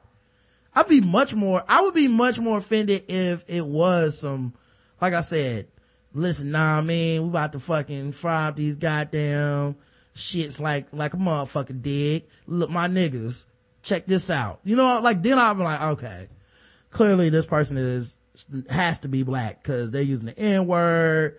They're using a lot of black slang. Cussing is not black. The word thug is not black. Um, stop trying to repackage black cool or trends as if it is some sort of brand new idea. It's a yawn inducing J-Lo and Azalea. It's yawn, it's a yawn including J-Lo and Azalea weren't doing anything new in their attempted rump shaker videos that Cash Money and Luke hadn't quite thoroughly. What, what do they have to do with this? Um, okay. You know what? I'm a hundred for her, not for them. Oh yeah, hundred. No, I'm I'm not fuck with it at all. Yeah. I feel the same way I feel about uh Thug is the same way I feel about Natural. We don't own it, and a lot of problem is that it's certain words that use it. Black people just feel like they own, and they feel like nobody outside our culture is supposed to use it, is supposed to say it. It's ours, and if you do, we have a problem with that. And to, to and this particular person and other people just got a problem that you use the word thug, and and black people was not associated with it, and it made them upset and I don't have a problem with the video because they were being authentic to who they were. Mm-hmm. I don't have a problem with with the book or anything like that because they're being out there. And and I've heard white people call other white people thugs. So you know, and some people say thug when it's just you know not behaving properly. You know what I'm saying? Right. Everybody has their own definition of what that word means. A lot of people just have something negative attached with it, which is racist, and I understand that. And a lot of people think when you say it, it automatically equals black. And like I said, I don't have a problem with it at all. It was not like they had blackface coming on the video, you know, talking about bone quee and all this other bullshit. They were authentic to who they were. And my thing is, even if they would have came out before now, if people liked their product and liked what they was talking about, they still would have gotten support. And the problem is that there are other black people that are doing this, but are you supporting them or are you only angry because this got to the point where it, it got attention and the people weren't black? Mm-hmm. That's the question that I have. Right. And also, you know, it's funny because if it was a black person, then you have policing from the other way. Right. Why did this blog get attention when they, cause they say thug and they cuss? Why about all the other black bloggers that got blogs and they not blah, blah, blah, blah. You know, uh, it's just fuck it, man. Yeah, Just I- I- a I hundred don't- for me for this article, but Right. zero, Zero. for Thug Kitchen, man. Yeah. Nothing but success for those people, man. You know, I didn't see that as a, a black only thing or any of that shit. So it might even start cooking some recipes now. I, what? I was like, shit, I might go buy it now since everybody upset. Mm-hmm. Take a picture with my Thug Kitchen book. Fuck that. Right. Um. Anyway, man, we don't have much time because we have to go get our lineups right. So we can only do like a couple stories. So let's just hurry up. Matter of fact, Let's not even gonna sing the I'm gonna song. say, yeah, I'm gonna say, yeah, let's say you We'll want just to. go to Did guess you- the race. Yeah, did you want to just go to the bonus round? Uh, yeah, everything's worth double. Immediate bonus Right. round. Everybody, no song. Just here we go. Um, a man was jailed after killing his friend for poking his girlfriend on Facebook. What? Mm-hmm. Uh, 27 year old Scott Humphrey recently punched his friend Ricardo, I mean, Richard Rovetto after finding out he Facebook poked his girlfriend while asking if you're such a good friend, then why'd you poke my missus? Hmm? Kind of friend does some shit like that. Right. What kind of friend, dog? Mm, supposed to be my friend. Sending someone a virtual poke on Facebook is often seen as a way of flirting with them. Is that what that means? Cause I've been poked by several men and I don't know what that means. Prosecutor Gareth Gibson because they were trying to hit on you. told it, I hope not, told the hearing the argument came to a head as the taxi stopped in Top Valley, Nottingham.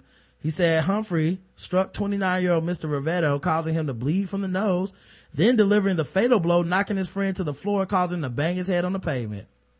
Father of one, Mr. Rovetto of Arnold, Nottingham, suffered devastating head injuries and died in the hospital hours later.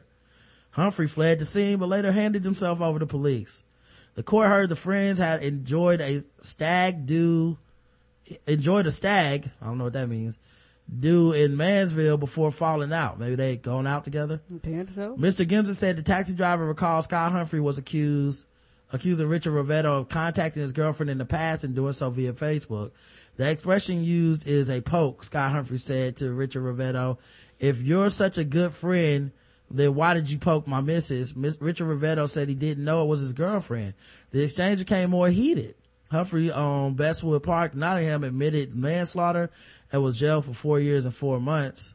Judge Jeffrey Dickinson QC sentencing told him, when you and him went out that evening, violence and death were the furthest things from your mind. You didn't intend to kill him. Part of the tragedy is that it's left to chance when it when it happens.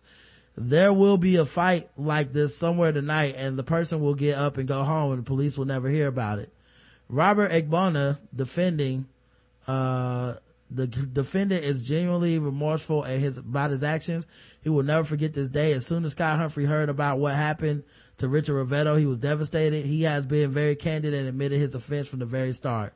Speaking after the hearing, Mr. Rovetto's brother-in-law, Jason Burley Evans, 42 of Bestwood Park, said, this is a waste of a life. We feel the sentence wasn't, uh, the justice we wanted for Richard.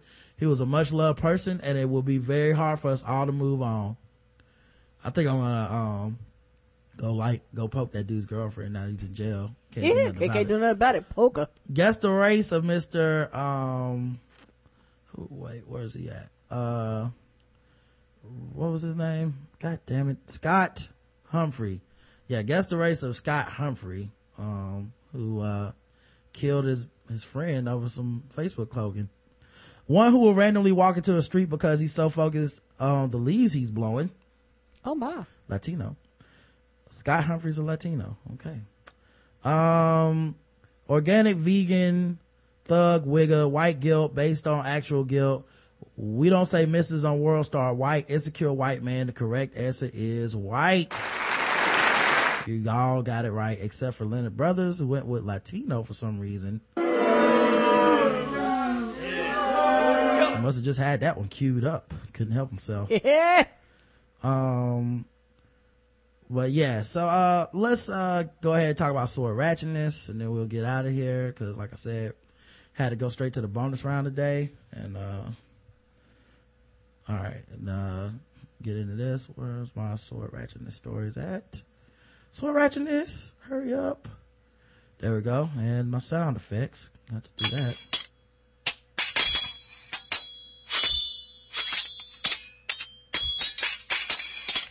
Mhm.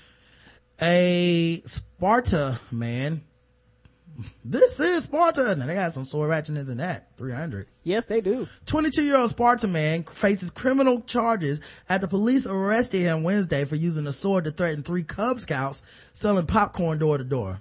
You know what? I'll allow it. Here's why. The Boy Scouts clearly got the raw end of the deal. The Girl Scouts get the cookies. The Cub Scouts get popcorn. Right, yeah. Nobody wants to eat your fucking popcorn. No, they don't. Cause they was out there. I was like, I'll give you some money, but no, I don't want shit yourself. Like, I would pay for Girl Scout cookies.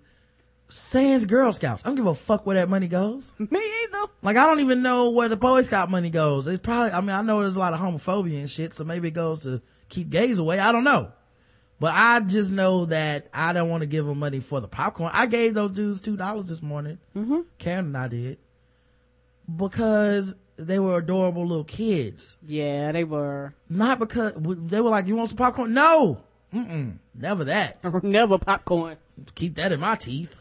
Plus y'all hate gay people.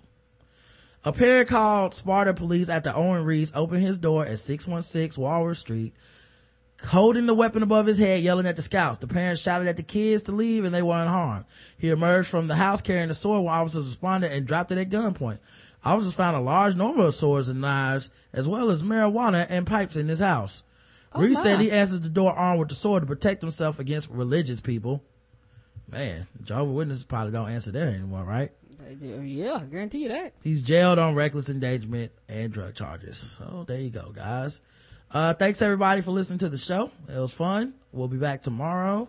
Um, no idea what the guests and stuff will be, but Mhm. thanks everybody. Um, until tomorrow, make sure you guys go to Adam and Eve, code TBGWT. Mm-hmm. And make sure you guys also, um, check out our album on Spotify and iTunes, Rod and Karen, Best of Rod and Karen. Yes, and leave five star reviews on iTunes for those of you that have listened to it, even if you listen to it on Spotify. Yep. So thanks very much. Uh, until tomorrow, I love you. You too, baby. Mwah. Mwah.